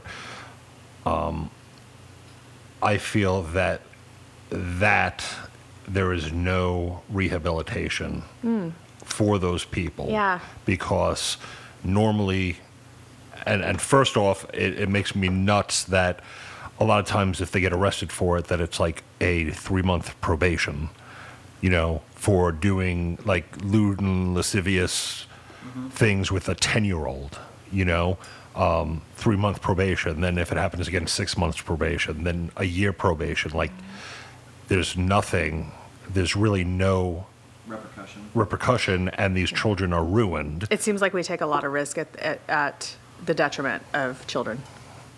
So I'm offenders versus predators, and we're talking about predators specifically, right? Um, I'm a firm believer, and I shouldn't probably answer this, but I, I will because it's how I feel. No, I will. I will because I don't see predators. Um, I'm the f- of the firm belief that that's hardwired, and I'm sure people argue it till the black and blue. My personal opinion is it's hardwired. And there's a really great movie. It had Kevin Bacon in it years and years and years ago. Sleepers. No. Guys, no, it was a, it was he was no, he was a registered predator, um, and it was not a very popular movie, and it got deemed because of it. But if you watch the movie, what really hurts my heart, honestly, is the struggle that they go through mentally. They don't want to, but they want to, right? Like there's there's a compulsion. It's a compulsion. Yeah, they know it's wrong. Yeah, they know it's wrong, but there's a compulsion to do it. And so Kevin Bacon plays this character, Wood, the Woodsman. That's the name of the movie. All right. So he plays this character whose sister has a child. And he can't live within so many feet of the schools and all that stuff. But you can see it was probably the, the best movie that I've ever seen that depicts someone who's really struggling internally with it. Um, so to answer your question, I think it's hardwired, but I also feel like it's a strong struggle. And there are people who are are I don't want to say gifted, but who are um, who are open, more open than I for sure, in working with those individuals. Would you say though, like as a fair assessment, like it's still debated in the field, like the ability of rehabilitation, or is it? Yeah, it, it is exactly. a strong so debate. it's like yeah. there's there's obviously people on both sides of the yeah, camp. Yeah, yeah. absolutely. So Yeah, I remember like this is stupid, but I remember I forgot it was 2020 or date. I don't even know what the difference between the two is. I don't have cable. But Lisa Ling did a whole thing where they like put all these folks on an island, and it was, do they get rehabilitated? Is this the, like they try to answer this, and there is no answer. There's no. It's, it's like Because- breastfeeding. Is this well, better or like, not? There, like we there are obviously know. like research examples where they find someone who is right, Yeah. and then they find someone, you know, like whatever the twin examples they're always using in these studies, where they both ended up exactly the same. Where there's ones who, you know, buck that trend. Like there's there's no it doesn't seem like there's a hundred percent answer, at least yet, right? Like um, everyone thinks they have the answer, but Right. both camps do. But no one really knows. No one really exactly. knows No for sure because sure. there's no real definitive study about it. Um, I think, again, my heart hurts for those folks. I'm not the person. I have three children. I can't do it Yeah. because I can't look at you and then sit there and go, "What would you do with my kid?" Like I, Yeah. I just can't. I'm No, not physically capable or mentally capable of doing it. I think that's a really good point. Like, So, oh, my bad. Um, passing the cheese. She wants the cheese. So, I, and I think part of the reason, well, I mean, in our in our roles, like we, in the jobs that that we do, um, we work with a lot of individuals that deal with uh, post traumatic stress and and maybe have some uh, mental health issues, and uh, like it's really as far as like the public like at least for me like i'm a basketball fan so there's been a couple nba players that have come out talking about their struggles with mental health and how they went to seek therapy. And it's kind of it's kind of put in a different light at least from the sports world right? Because they talk about taking care of their bodies and we talked about like take care of your mind the way that you take care of your body and whatnot. What do you see like as the future of of mental health and how we approach this? As like a society? yeah. Hmm.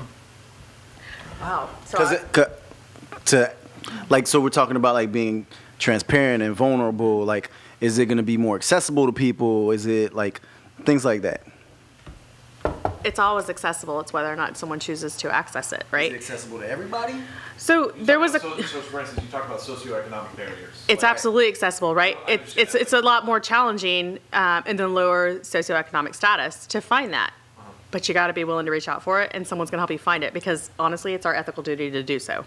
Okay. All right. So, but then the other piece is, I think everybody would benefit from seeing someone at some point in their life because. Let's be real, no one's perfect, or we wouldn't continue to grow as we do as a society. Hopefully, we grow. I don't know. Right now, it feels like we're, we're going backwards a lot these days, um, but I won't get into that. It, it just, um, but hopefully, we continue to grow as a society and we all continue to reach out and we continue to be a more kind and caring society who gives a shit and we form human connection and we lean in to understand our differences and where everybody's coming from. So that was a really broad, like, almost PC, but I didn't mean it to be was, PC. yeah, no, no, I want you to not be PC. Okay, cool. Because I didn't mean it to be. That's Yeah. truly how I feel. Like Okay. everybody should get it. Everybody should go for more than two sessions, Like- Jason. Outside of very oh, current.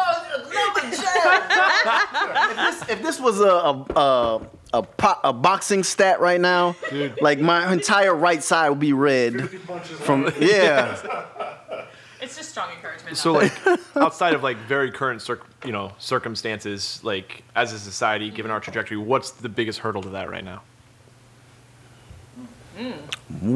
funding. Oof. funding. She said. So, ooh, this is an unpopular answer, especially for a population that I work with a lot. Um, every time we go to war, the funding for mental health gets cut. Every time. Hey, go deeper. Unpack that some more. Oh, oh, okay. Well, yeah, unpack it a little bit more. Like, what do you? well, the Every pro- time, do you she said mean every time we go to war, the funding like- for yeah. Yeah. So I've worked in the nonprofit world for a bajillion years. Actually, I've never worked for a private sector. Um, and every time we have gone to war, no matter what war, the funding for mental health services and nonprofit gets cut. Whether it's domestic violence, whether it's county mental health, whatever it is, it gets cut. And the money goes to war, which doesn't, like my personal opinion is not in there, right? I'm just telling you this is how it is. No, no, yeah. Yeah. So. So I guess, I guess so. I guess when I'm when I ask the question of like where do you see mental health the in the future and and how we can actually uh, how people can actually seek it out and how much more prevalent it is and how much more we talk about it and and things like that. Like you talk about NBA players and all these athletes now coming out to talk talk about uh, you know the issues and challenges that they've had with with regards to mental health. Do you can you envision us putting like not cutting mental health funds and like So I don't know if I can envision that. That would be amazing. That's like a dream. Um, what I will say is the more and more we all as human beings have the conversation with each other, the um, less stigma is attached to it. It's like suicide. Everybody's afraid to ask about it or talk about it. It's there, it exists. So the more we bring it up, like, hey, I've felt like I wanted to commit suicide a few times in life. And then the next person goes, you know what, I have too. And the next person goes, I have too. It normalizes the situation, which for mental health is incredibly important. So if you're like, hey, I've been in therapy because I'm not in touch with my feelings, um, or I experienced this as a child and it was really awful and I'm trying to work through it as an adult, like the more and more that happens, and the next person goes, oh, or I mean, another example is you you hear this all the time about new moms. It's like, oh, it's so wonderful to be a mom, and it's this is amazing, and to have babies is great. All right, but let's be real. It's not great. You're waking up at two in the morning. Like it's not always rainbows and unicorns, and it just is. It isn't like that. So the more real people are, and more willing people are to have the conversation, the more open people will be to mental health. And so you think by increasing or maintaining enough funding for it to be more accessible, we help do that because people are getting help Yes. at an easier rate. Yes. So I just want to make sure I was making that that connection was there for me. So like Yeah. I was making yeah. Yeah, sorry. So yeah, it, the more funding there is, then then uh, programs that are funded by states or national, federal stuff, right? They don't lose therapists. They don't lose people who are there to help others who have a lower lower socioeconomic status than those who can just pay you outright in cash or use insurance. So, I think in the last episode we spoke about like the whole stigma of mental health and therapy and, and the whole bit. What do you think can be done to kind of lessen that stigma to where people would be more more apt to go to seek therapy and get help? Or is it just random? No, I think it's it, again, it's more conversation. Hey Jeff, I'm seeing a therapist. You know why? Because I had this issue when I was younger, and this is what happened to me. Oh, it happened to you too. Again, it's a normalization. It's it's why there are. Um, yeah, it, it, normalization is huge. It's why when we work with a veteran population, they get together in a room and they don't have to say anything; they just know. It's it's an understood thing. It's the same thing with moms who are fried and they get together in a room they know, or people who are uh, really successful, career-oriented people. It's when they get scared to be and they start the comparison game. Oh, I bet their life is better than mine because they look like they completely have it together. When that person doesn't speak up and say like, "Hey, I may look like I have it together, but the inside I'm a total mess. Like I'm super nervous, I'm anxious, I'm going to speak fast, I'm going to stutter over my words." That makes it harder. I think that there is like record numbers of kids like 12, 13, 14, 15 who have uh, been taking their lives. Yeah. And personally, I think uh, a bunch of it due to, let's say, bullying on social media. Uh, I know when I was a kid, I got bullied, but there was no social media. So it would be I get bullied at school, but then I come home and there's nothing until the next day. And with these kids in this generation, it's 24 7 because it's just on social media and posting stuff. Do you think it's almost. I- I'm trying to understand like why so many young kids at that age are taking their lives. You know, I'm sure that there's a lot of pain and stuff that they're going through, but for them just to, at that age, say, this is the way. And I know that at any age, it's tough, right? I guess I just wanted everybody's thoughts on possibly why you think that there's almost like an epidemic of these young kids taking their lives so young. There's a couple of things.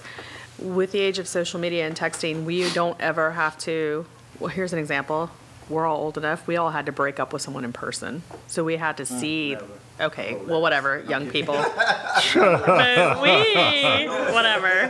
Here's a note. But we had to see their. We had to see what it did to them. Their body language, their facial expression. Like it's crushing. It doesn't feel good. And when you're young, you don't know yet that your self acceptance acceptance, sorry, has to come from here, like internally.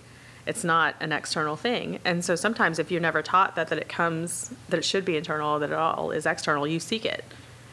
Now we have social media. I no shit have had grown people say to me, "You didn't like my status."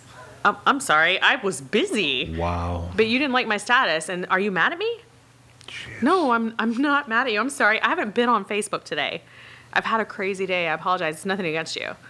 So, if this is if, if these are grown adults who are saying this, imagine how kids are. And Right. so even my own children who are 16, 12, and 8, right? The 8-year-old doesn't have social media, but the, the 16, the 12-year-old, hey mom, I need you to like my Instagram. Why? Who cares? No one cares what your mom thinks. Right. No, I need you to like it because I need this many likes, or I need this many streaks. I don't even know what streaks are. I don't do Snapchat. I hate that crap. Right. Sorry, Jason, but I um, I don't like. You know why? It's actually a parent thing. I don't like it because I can't see what they're doing on it. Like with your when in my house we pay for a phone, right? I can't stand. It. We pay for a phone, and therefore I have access to everything you do. But Snapchat, I can still log in with your thing, but I can't see what you did, and it drives me crazy. Um, but I can see what your titled groups are. LinkedIn's inappropriate. Right, Not gonna work. right. Anyway, so all that aside, self acceptance is sought outside versus here. And so I'm gonna stop it there, and you guys go for it. Cater look like he got some. No, so she should have gone last. As the youngest person in the room. No, um, I think the epidemic of suicide, as you put it, for younger, like teens, I think it's like a multifaceted approach. I think, yeah, like, so when you're bullied in the past, it was not the same as being bullied now. And it's not to downplay the level of bullying that happens. Because I think if you're bullied to that extent where, let's say somebody in the past was bullied to the point where they would commit suicide, right? It's heavily weighing on their mind. It's to that same level in today's world. Like, they probably, if they're bullied to that point, they're probably not going on social media and it's still weighing on their mind just as heavy. It could be, and that's just like exacerbating the fact. So I don't think that that's directly a catalyst. Um, I think maybe the amount of it that's happening, like, kind of snowballed into making other people think it's okay to happen. And I think that there are just, uh, like, obviously there are more people in the world. There are more people in there. So I don't know if there's a direct link to the amount of people that committed suicide 20 years ago at that age range. And now we're at this population. So it's the same statistic amount of it that's happening. It's just a higher number because there's more people. But I think it's just that kids don't think there's enough support around them as to why it's happening. Um, but I want to hear what you got to say. Yeah, I, I just love how like Amanda's in the mix now. She's like grabbing the microphone. She's like, yeah, Dude, I love it. Like I want to talk about this. She's Like like Yeah. leaning in too. Before it was like, and now she's like, all right. she's like, oh, like, like, like, elbows up. Let's do this. Let's go. Let's You know what it is though? It's a more public forum. So when you're on social media and then someone else jumps into it, someone else jumps into Mm-hmm. it. It's not just this person is bullying me. It's a group of people. How do you escape that? You have to face that every single day, and that takes Yes. courage. That takes being brave. So does committing suicide, honestly, because Yeah. that's really damn hard to do. Um, but it, that takes a lot. And so when you feel like in your mind as a young person, the whole world is against you, that's really challenging to tackle. And it's all on social media. So you don't you don't have the ability to look like five years later when you're in college or when you're out of that scene and go, oh, they're such idiots. These people, you know, whether they amount to anything or not, you, you, you just don't have the ability to think past yourself. There's something that like is it, this may sound a little morbid but there's like there's like a detail we don't know Mm-hmm. and that's like we don't know like so that person who did that we don't know if how often they were looking at their social media so maybe it's happening at school and it's Yeah. happening a little bit on social media and as those 50 comments roll in they've already logged off Yeah. we don't know if they're actually seeing all that content so we we have no way to know if it's actually because of that because it could be so like let's go back to like the predator things there are plenty of situations where people are just scumbag pieces of shit. And there's also plenty of situations where someone became infatuated with their younger daughter or like their daughter because of a tumor that's in their brain. And that caused them to have that and they found the tumor and now they no longer have sexual attraction to a child. So we know that as well. So we don't know what that that catalyst of suicide was and most of the times we don't know. You're right. Like it, to me it, it's not just because of social media. I think there's more to it than that. And i think it's more in part of the people around that person. Because whether that person has friends sits alone at the lunch table eats in a bathroom stall alone there are plenty of fucking people around them that could have saw that happen. So to me it's not about it's yeah bullying sucks. Bullying shouldn't happen. Social media like crushing shouldn't happen like that. But there should have been somebody around them that stopped that and i think more people should take accountability for that around them and every person at school should feel like shit about it That comes back to human connection, though. Yeah. That comes back to really paying attention and seeking to understand versus you're different than me. Mm-hmm. Um, and, and leaning in. Like, so we could sit here and have a political conversation, right? And you could be on opposite ends. I suspect you're not. But we could, you could be on opposite ends of me, right? And, and I could sit here and be like, blah, blah, blah, blah, and judge the hell out of you instead of, of saying, let me understand where you're coming from. And then you tell me where you came from and why it is that you feel so strongly. I'm like, oh, I get it. We do not do that as a society, and we do mm. not teach our children to do that. So, so some, yeah. I, so I have a question. I also like, or I'll start with the question. So, what do you think? So, in today's world, like, we have in people who should not have a voice, just in general, because of their intellectualness, whatever it may be, have a voice now. Uh-huh. The Caucasians. No, no, no, the Kardashians. not the white people, no. because of social media, there's people who have like 20,000, 100,000 followers because they're pretty, because they went on travels, because of whatever it is. They have an actual voice that affects people around them in such a way that if, if they post, oh, I'm getting this, this whatever, this chocolate bar is, everyone's gonna buy that chocolate bar. Yeah. What do you think that they can do, like on a granular, like possible level to affect in a positive way mental health? Do you think it'd be like, hey, yo, yo, peeps, what up, Snapchat? I got like therapy every Thursdays. I uh-huh. just got done. It was a great session. I'm gonna go kill the gym. Like, do you think that things like that would be beneficial? Because if they see these prominent people, and there's tons of them, there's people in schools, there's kids in high school mm-hmm. who are like making like six figures because their influencers are on social On media. YouTube. Yeah, Yeah. like what what can they do to directly affect the mental health industry? Because if we've seen from I don't know how many decades of mental health that we've had that it's been defunded, people haven't got the results they need, people there's a taboos against it, but kids to these days, kids these days, they have a voice stronger than any other generation as far as a select sect of group goes. Mm-hmm. What can they do? Again, have the conversation. I'm in therapy. I'm in therapy because of this. Don't be afraid of it. Be transparent about what you're doing. The more people talk about it, just like suicide, the more people talk about it, the more normal, in quotes, because no one can see me and I'm quoting, the more normal it becomes for everybody else. It normalizes the situation and people go, oh, well, so and so on YouTube, my eight year old's a big YouTuber, right? She's Yeah. always on there trying to do something. And she comes back and she repeats all this stuff. I'm like, first of all, you shouldn't know that, but we're cool. We'll work through it. Um, but if, if she's watching that and she's feeling sad about someone saying something to her, and she sees that this person had that same experience and this is what they did and it wasn't suicide as an option or it, it wasn't ignoring your feelings. It was hey i went to see a therapist and i talked about it or i felt really sad and i felt like i thought i wanted to kill myself and then someone stepped in and said this is not an option for you. This is what we're going to do instead.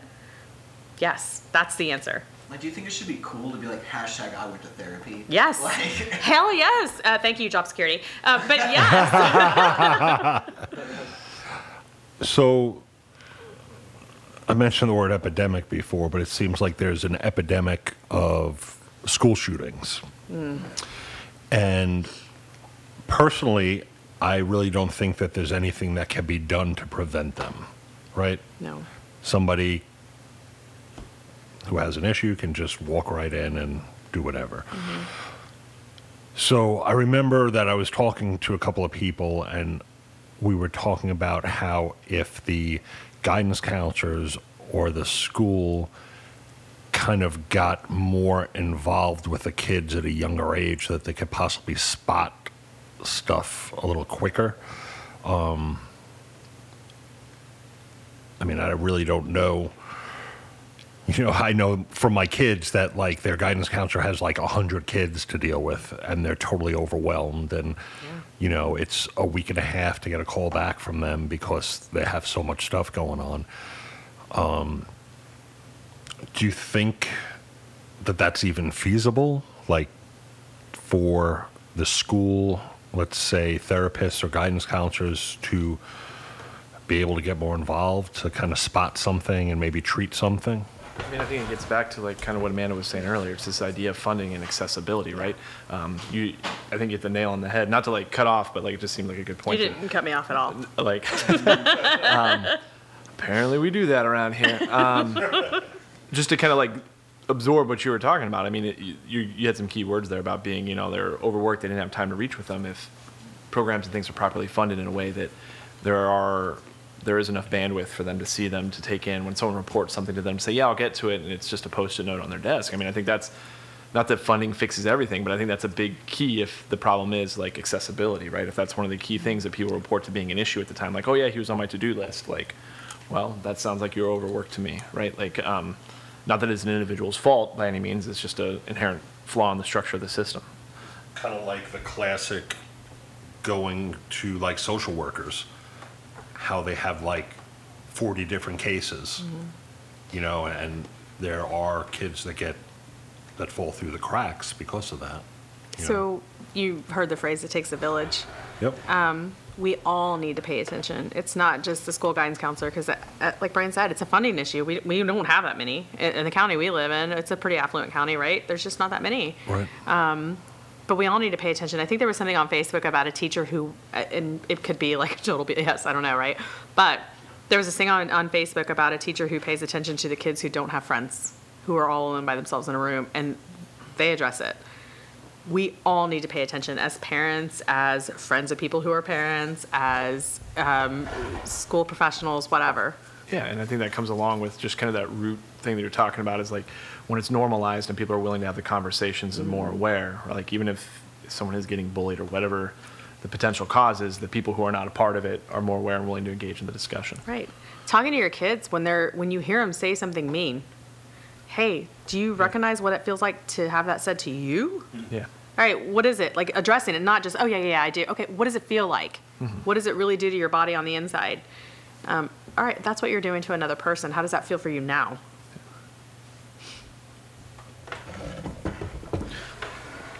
There's a lot of knowledge bombs getting dropped tonight. um, and I know that uh, I feel like we can talk to Amanda like at great length about a lot of things. Um, and I know that we've been talking for a, a good bit of time now, and um, I think that it's, there's so much value and there's so much more to unpack too, right? There, there- there's so many different uh, approaches that um, I mean, there's just so many different things that like I don't. There's a lot that we can talk about when it comes to mental health and um, putting it on the forefront and hashtags that we can create and all of that stuff. Um, but over social media. yeah, taking over social media. Uh, and I mean, I mean, for time's sake, I don't want to keep Amanda here all night, um, and we can definitely have her back on some shows. Like I feel like Yep. she's a part a part of the crew now. The therapist. Um, the therapist, the therapist. right. Once a month, are we gonna have therapy once a month here on Beauty and the Beast mode? Amanda's couch. Uh, yeah, Ama- yeah, Ama- Nice. that's your own podcast. What are you talking about? Yeah, that's your own, not your own, your own podcast, sister. Is this episode called Amanda's Couch? Yeah, and now it is. Now it is. Now it is. I thought it was when she wants the cheese. Hey, now let, it is. Let for me sure. ask you something. So, other than therapist and other stuff that you do, Yeah. what would be kind of like, hey, I want to do that, like career job wise? Like, is there anything that you always were like, damn, I would love to do that? Oh, that's yeah. I don't really know the answer to that. I love. This is going to sound so cheesy, but I really love building cohesive teams um, and helping people figure out what they want to be in life and getting there. So, and then aside from that, like my super easy answer is my favorite job in the whole world that I've ever had was waiting tables. Really? Yeah, I loved waiting tables. I would do it in a heartbeat. Like I, I have no shame. Like I will wait tables anytime you ask me to, or anytime I've been told I've been fired from a job. What is about waiting tables? I love meeting new people, Oh. and it's constant, right? So Yeah. I, I love that, and and talking and networking. So that's my thing. I'm cool with that. Hmm. Even like, have you ever dealt with like, eh, what about like jerky customers? It's my favorite. Yeah. I wait tables. I control how your food gets to your table, Nice. whether it's clean or not. Mixture of my finger. No, I'm kidding. I'm kidding. the Nope. therapist. How would you feel if somebody put their finger in your I would be food? I would be- but I never let people box my food for me ever because I know what happens in the back. oh, come on now. Where are Uh-huh. you taking us? I know I don't. I don't ever let Oh. them box my food, and I'm always super sweet in a restaurant. Always. I mean, that's a rare moment that I'm super sweet, right? But in a restaurant, I'm super sweet. So Where, what did we just? We just opened up a can of worms. Can you tell Can you dig it? our audience one thing, not like a secret, but one thing that maybe not many people know about you? Um, well, I have no idea. All right, like I said, I'm pretty transparent, so it's Right. People know you. right. No, I know that's hard. Um, there are a whole bunch of things that maybe I, I don't know. Um, I always resort to. I really love to run, but I also love to eat and drink. Nice. So it's it's not really a healthy balance. Find a way to mix the two. yep, I, I, it's working. It's not working for me right now, but I'm working on it. If there's one thing that you could say to anybody that's listening who maybe needs therapy or has been putting it off or you know or only went to two sessions and think they're good um, like what would you say to them to kind of maybe give them a little boost that they might need to Yeah, that's easy. And this is not ego speaking. Call me. Let's chat. Let's see where you are, and I'll hook you up with someone. Whether it's me or someone else, it doesn't matter. I'm, not, I'm I don't need more business. I'm good. I'm solid. But I'm more than happy to help you figure out what that is. And it may not be a therapist in that moment. Um, it may just be a solid friend or someone saying like, "Hey, stop. You're spinning." So, okay How did you know that it was time for you to open up your own thing? I I go back and forth. Um, so I really love the clinical aspect of therapy, and uh, found that I was missing it. And so, um, in my full time gig, I get the opportunity to lead an amazing group of people.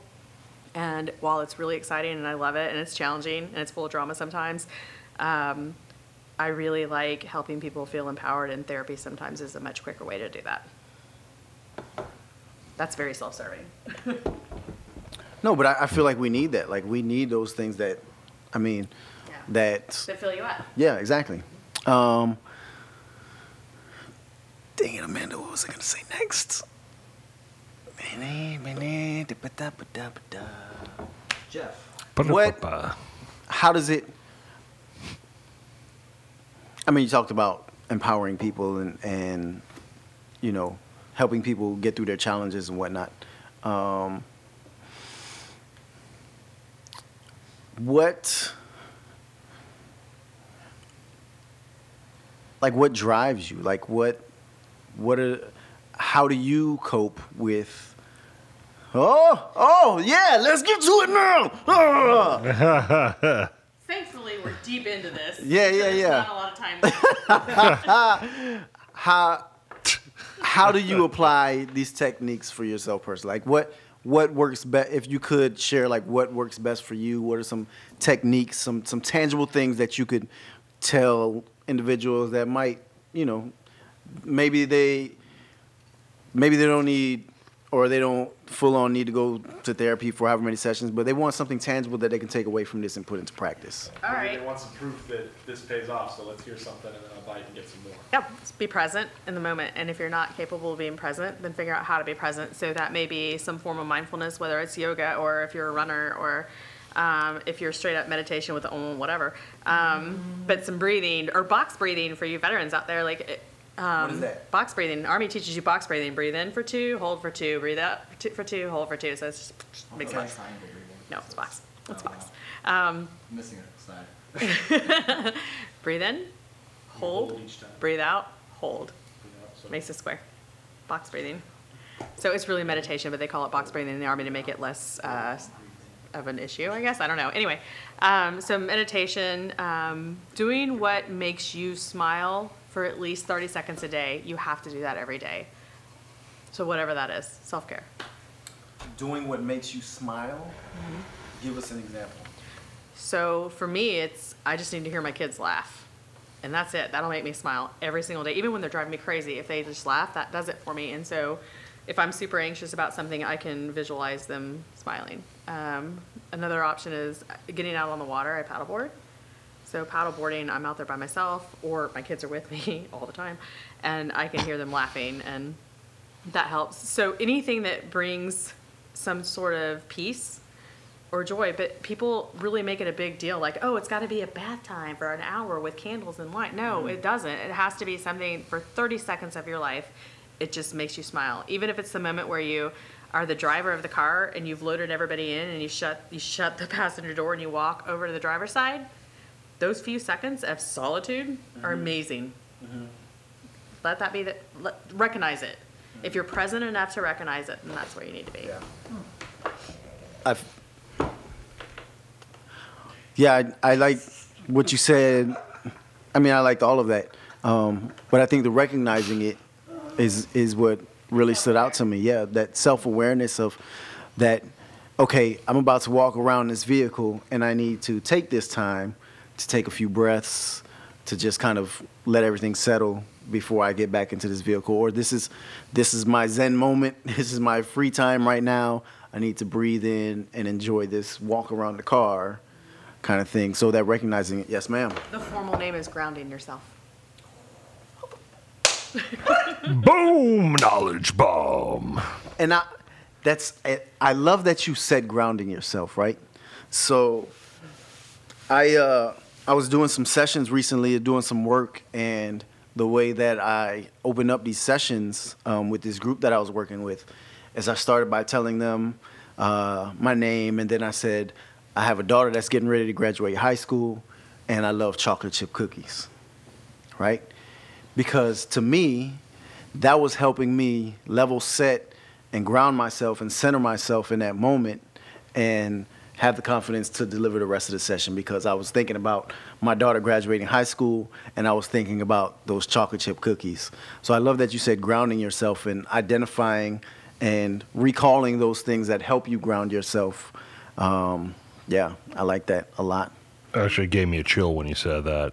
Like that's my takeaway Talking about chocolate chip cookies? No. Oh, No, that you know, some people like I need to go on a vacation and and to get away and all these big things, like you said, a bath with candles and wine and for an hour, and you know, you really do only need a few minutes, you know, by yourself somewhere. There are days when I get to work and the sun is at like a perfect point and the beautiful clouds and all the stuff and I just stand there for like a minute and just look at it. And then he sees my face and like, You know? Like, uh, But it's like that's my moment. I go on my back patio, you know, and watch a sunrise and just those little things.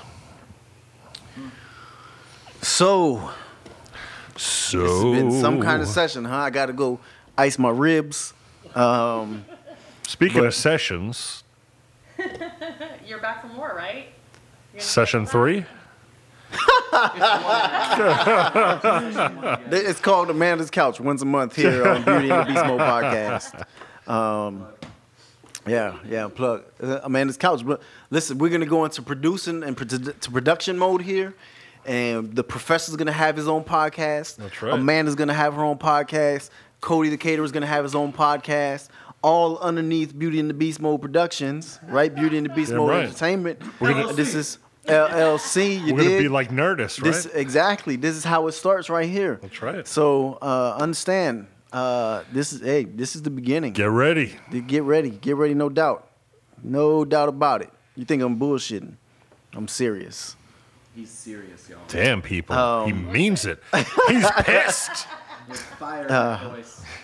So this a lot of great content in this episode. Yep. Um, and Amanda, we appreciate you showing up and and breaking bread with us and um, sharing some laughter and and really just giving a lot of formality to the informal discussion that we had around mental health and uh, some of those things, you know, and um, helping our audience understand a little bit better about the resources that are available and and how they can seek those things out um, and why it's important. Uh, so Thank you. Oh, it's Thank amazing. you. We're gonna have you back, and we, you're gonna we're gonna start your own podcast. We're gonna start Cody's podcast. We're gonna start For the real? Professor's podcast. Uh, that's that's real talk. I mean, everything's real talk, but I just felt like I need to say hashtag real talk. Ten minutes at a time. Hashtag Hashtag we mean it for real. hashtag we all went to therapy. Uh, but Big Jeff, This, is well before we get there, Oh. because I know you have so you have to find your stuff. Oh, oh. right. Yep. Because As always. as always. Uh, I want to throw it to the caterer and to the professor and kind of get their takeaways Yeah. um, from this episode. Huh? Me? All right. Um, I think for me, uh, as somebody who constantly like I find the brain fascinating. I'm always trying to find new ways to like hack myself and get better. But I think that there's always more to learn. There's always more to do. There's always ways to self improve. There's always like multiple sides to it, and that even if I think that I found like the best way to do it, that there's like a whole like ocean of other factors at play, regardless of what's in my own mind. Um, and I think that I'm gonna try and like just bring more awareness to what's happening and more awareness to like if I'm feeling a certain way to make it feel okay, even if I'm really down. Like I have down days. I think I'm a pretty like positive person, but I have shit days, mm-hmm. and I think it's okay to feel shitty. And I think that's something that like really positive people, when they have a really bad day, people are like, "Oh, why are you like down today? What's going on with you? What's wrong?" I'm like, "That's mm-hmm. fucked up." So for me, I think I'm just gonna try and bring more awareness mm-hmm. to mental health, and I think that's my takeaway. I appreciate that, Professor. Is this professor's points? Is that what this is? I don't want to get is- called up again. Yeah, yeah, yeah, like yeah. later. Cater, we're gonna we're gonna come up with something for you, and, and No, I just want to make sure I want you wasn't keep that in mind. using it now, and then later This you're is- to come back to me, and I wouldn't have anything This is left. Professor's Like, points, and this is gonna be a segment on your podcast. So No, I'm just checking, Professor's like, points, yeah. I used it. Er- anyways, um, the caterer cares. no, I think like usually one of the things I, uh, I I lean on is like communication, right? Because I think that's really important, and we we hammered away on that. So I wanted to like kind of emphasize a different point, and I think that's that uh, like therapy and a lot of this stuff that we talked about. It's about like this this idea of personal improvement, and sometimes we get hung up on this idea that we're like, oh, we're good, we're we're we're at we're done, right? And like it's it was interesting to hear Amanda say things where it's this this idea about like life's a journey about constant self improvement, right? Like striving towards goals. Like you never really achieve goals, right? Like if your goal or sorry, not goals, values. Um, like if one of your values is to be a good father, right? It's I'm a good father. I get to stop being a good father, right? And it's just keeping that in mind, remembering that there are all these different things like whether it's therapy or having an awesome support network or these, it's a continuous journey of self-growth and like awareness and realization all these different things and that's you know this is one of many things that can help you on that so that would be my Yeah, I appreciate that. I I I, uh, I would say that when um, we were talking about, and I think we talked about like starting and stopping therapy a few times, and you know going once or twice, and and it- but when she talked about you know people being there and like even if I'm not going to therapy, I'm probably having a conversation with somebody that mm-hmm. is where I'm getting things off my chest and they're listening, and you know what I mean. That could not maybe not a formal in a formal sense, but that's you know, you getting stuff off your chest and you opening up and you being vulnerable. And I think that moments like that where you can recognize that, wow, I am being vulnerable here. Yep. And how can, like, how can I direct this to a different platform? Because I, f- I feel in a way like if I'm, I don't want to put the burden, I don't think we talked about this before, like putting that burden on somebody else when you're having that conversation, you're opening up and everything. Like, that person is taking some of that stuff on now. And they're, and if they're not a therapist in a professional sense, like, some like like when I, I, I think we talked about it like our brothers, right? Yeah. When we went to our brothers, and my brother was right. like, my brother's like, yo, you need to go talk to somebody, Yeah. right? Well, no, and it's, I think Amanda, like she referenced grad school and things that she was taught and tools that she has. She's a professional, right? Like she mm-hmm. she has a way of absorbing that and being able to take that in. Whereas, like as much as our loved ones and other people like want to help us, they don't. They're not always equipped with not necessarily just to help us, but for them to carry that that extra weight themselves, right? Like, Yeah, yeah. and it's not a reason not to share, but it's also one of the things to keep in mind on how much we're diving into. Amanda, uh, so you you talked about some tangible items that people can take away, but uh, what uh, one or two takeaways for you from this entire session and the conversation that you had with us, things that that you learned, or any additional thoughts that you want to share before we go to Jeff's joint. This beast mode moment. Um, again, I think the importance of being real about what you're going through in the moment and where you really are versus where you would like to be. Um, and being open to being open to your own feelings and having a conversation. Very good. Being open to your own feelings. Yeah, we go to beast mode moment first or Jeff's joint. Always beast mode moment first. You first. sure, man? Positive. I've been doing Whoa, this okay, podcast hey, I see for two years shaking with you. hands. Hey, hey, hey, hey. Jeez, the Years, years, two years. wine. The wine went right to his friggin' head. That's Two years over here. All right, so uh, Ladies and gentlemen. Can, I want a different voice, bro. Can you do a different voice? Do like, uh, do like, uh, like a rom com. Do like a rom com. Or someone who wears open toe shoes. A man wearing open toe shoes. Hey, everybody. I just wanted to welcome you to the Beast Mode Moment with Yeye Martinez. Brought to you by Team Grasshopper. Do you like my shoes? Yes, ladies and gentlemen, this is Beast Mode Moment brought to you by Team Grasshopper. Today's Beast Mode Moment, um, I feel like it it fits the conversation that that we've had today, um, uh, especially when it comes to you know getting punched in the ribs continuously throughout this podcast. Out of love, I appreciate it, um, and maybe like there could be that sense of apprehension when it comes to some of the stuff that we talked about. may be harder for some people than others. Um, that that vulnerability is is difficult in in a lot of situations, at least in my situation, you know. So, the beast mode moment is if you do it for nothing else, then just do it based off of curiosity alone. Surprise yourself. Self discovery is all about jumping into the unknown and seeing where we land.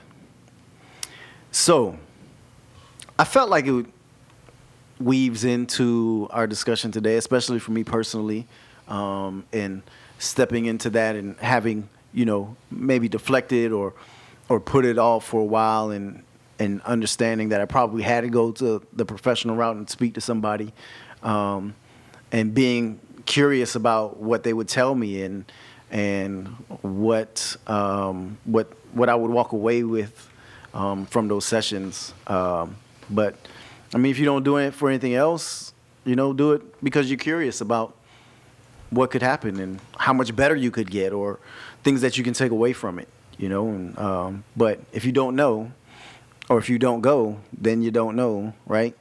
Um, and you don't know what. Then you must have quit. Yeah. Okay. Or do it for the ones that love you and are around you and who are telling you. Amanda says, "Do it for the ones that are that are around you and who love you and uh, who are telling you," and I agree with that as well. And I will say that now, ladies and gentlemen, we come to the point in the show Wait, where. wait one sec. Oh, come on, man. So, no, no, no. So, like you just said, do it for the ones who love you. Do you think, kind of like quitting smoking, right? Quitting smoking, the person has to do it for themselves. right? So, in like a therapy setting, he's like, "Get me out of this." No, but in like a therapy type setting, um, we're talking about mental health. Do you think that somebody can do it for somebody else, or they really have to do it for Sometimes themselves? it's their motivation. So my husband's gonna hate me for this. Hate me. Get that mic a little closer.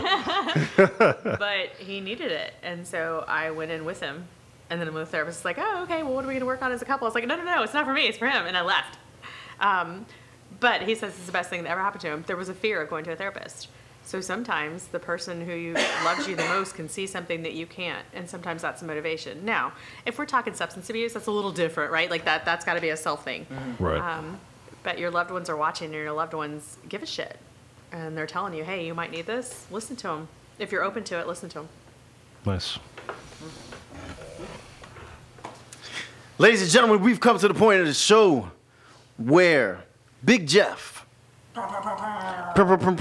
even though we have sounds, Cody's still doing sounds. Um, with his mouth.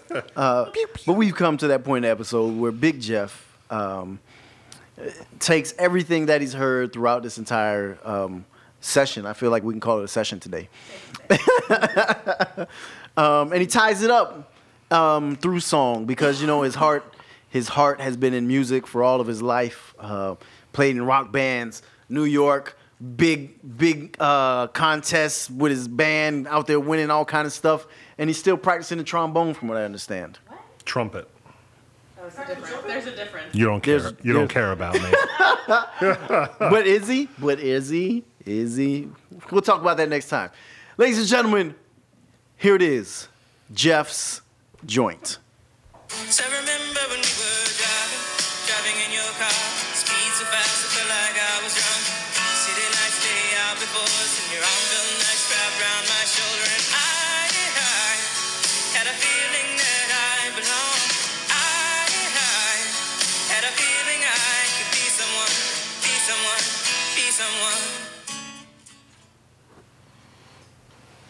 Tell us about it, Jeff. So first off, I love that song. It's Tracy Chapman, "Fast Car," and I've loved it forever since it came out. And Ever. when it came out, I just it blew my mind. Um, but if you obviously that little part, you know, she's talking about the whole song about her getting out of the situation that she's in and all the things that she had to do for other people, but she didn't do for herself. Um, and then just wanting to get out of the situation. But if you listen to the end of those lyrics, uh, you know, I thought that I could be someone, you know. Uh, she thinks that she could belong. I, I just equate it to what we were talking about and, and the struggle that some people may have of taking that step to go seek help. You know, uh, people who are caring for other people who need to take a step back and start caring for themselves. Uh, so it just resonated with me. Very good. Well, I gotta, I gotta thank the therapist Amanda Payne for being on. For real, because you know it was. We've done a lot of. We call it faces in the crowd when peeps come on, and we kind of just have a chat with them. But you brought up so many good things, and it just touched me that you know so you said since that was Cody under the table, um, but you know to know at nine years old a child that you want to help others and just go that path throughout life and literally helping others is a beautiful thing. So, and you being open and, uh, and honest and transparent, dropping bombs of knowledge here, uh, just I really appreciate it. So, thank you. Thank you. Yeah, yeah. I mean, I second all of that, and we're definitely gonna have you back um, several times over, um, and we're gonna start up that podcast. Uh, Amanda's couch. At some point, Amanda's couch. Amanda's couch. We don't have to do it here in, in Beauty and Beast Mode headquarters. We'll find a, a place to do your your podcast. Yeah, we can do it in your office. Yes. Nice. Yes. Yes. That is that's gonna start soon. Um, yeah. So, Big Jeff, for Yeah. the professor, the caterer, the therapist, thank you so much for being here. Um, until next time, brother. Till next time. Ladies and gentlemen, J.A. Martinez. This is Big Jeff. Till next time, peace. See ya.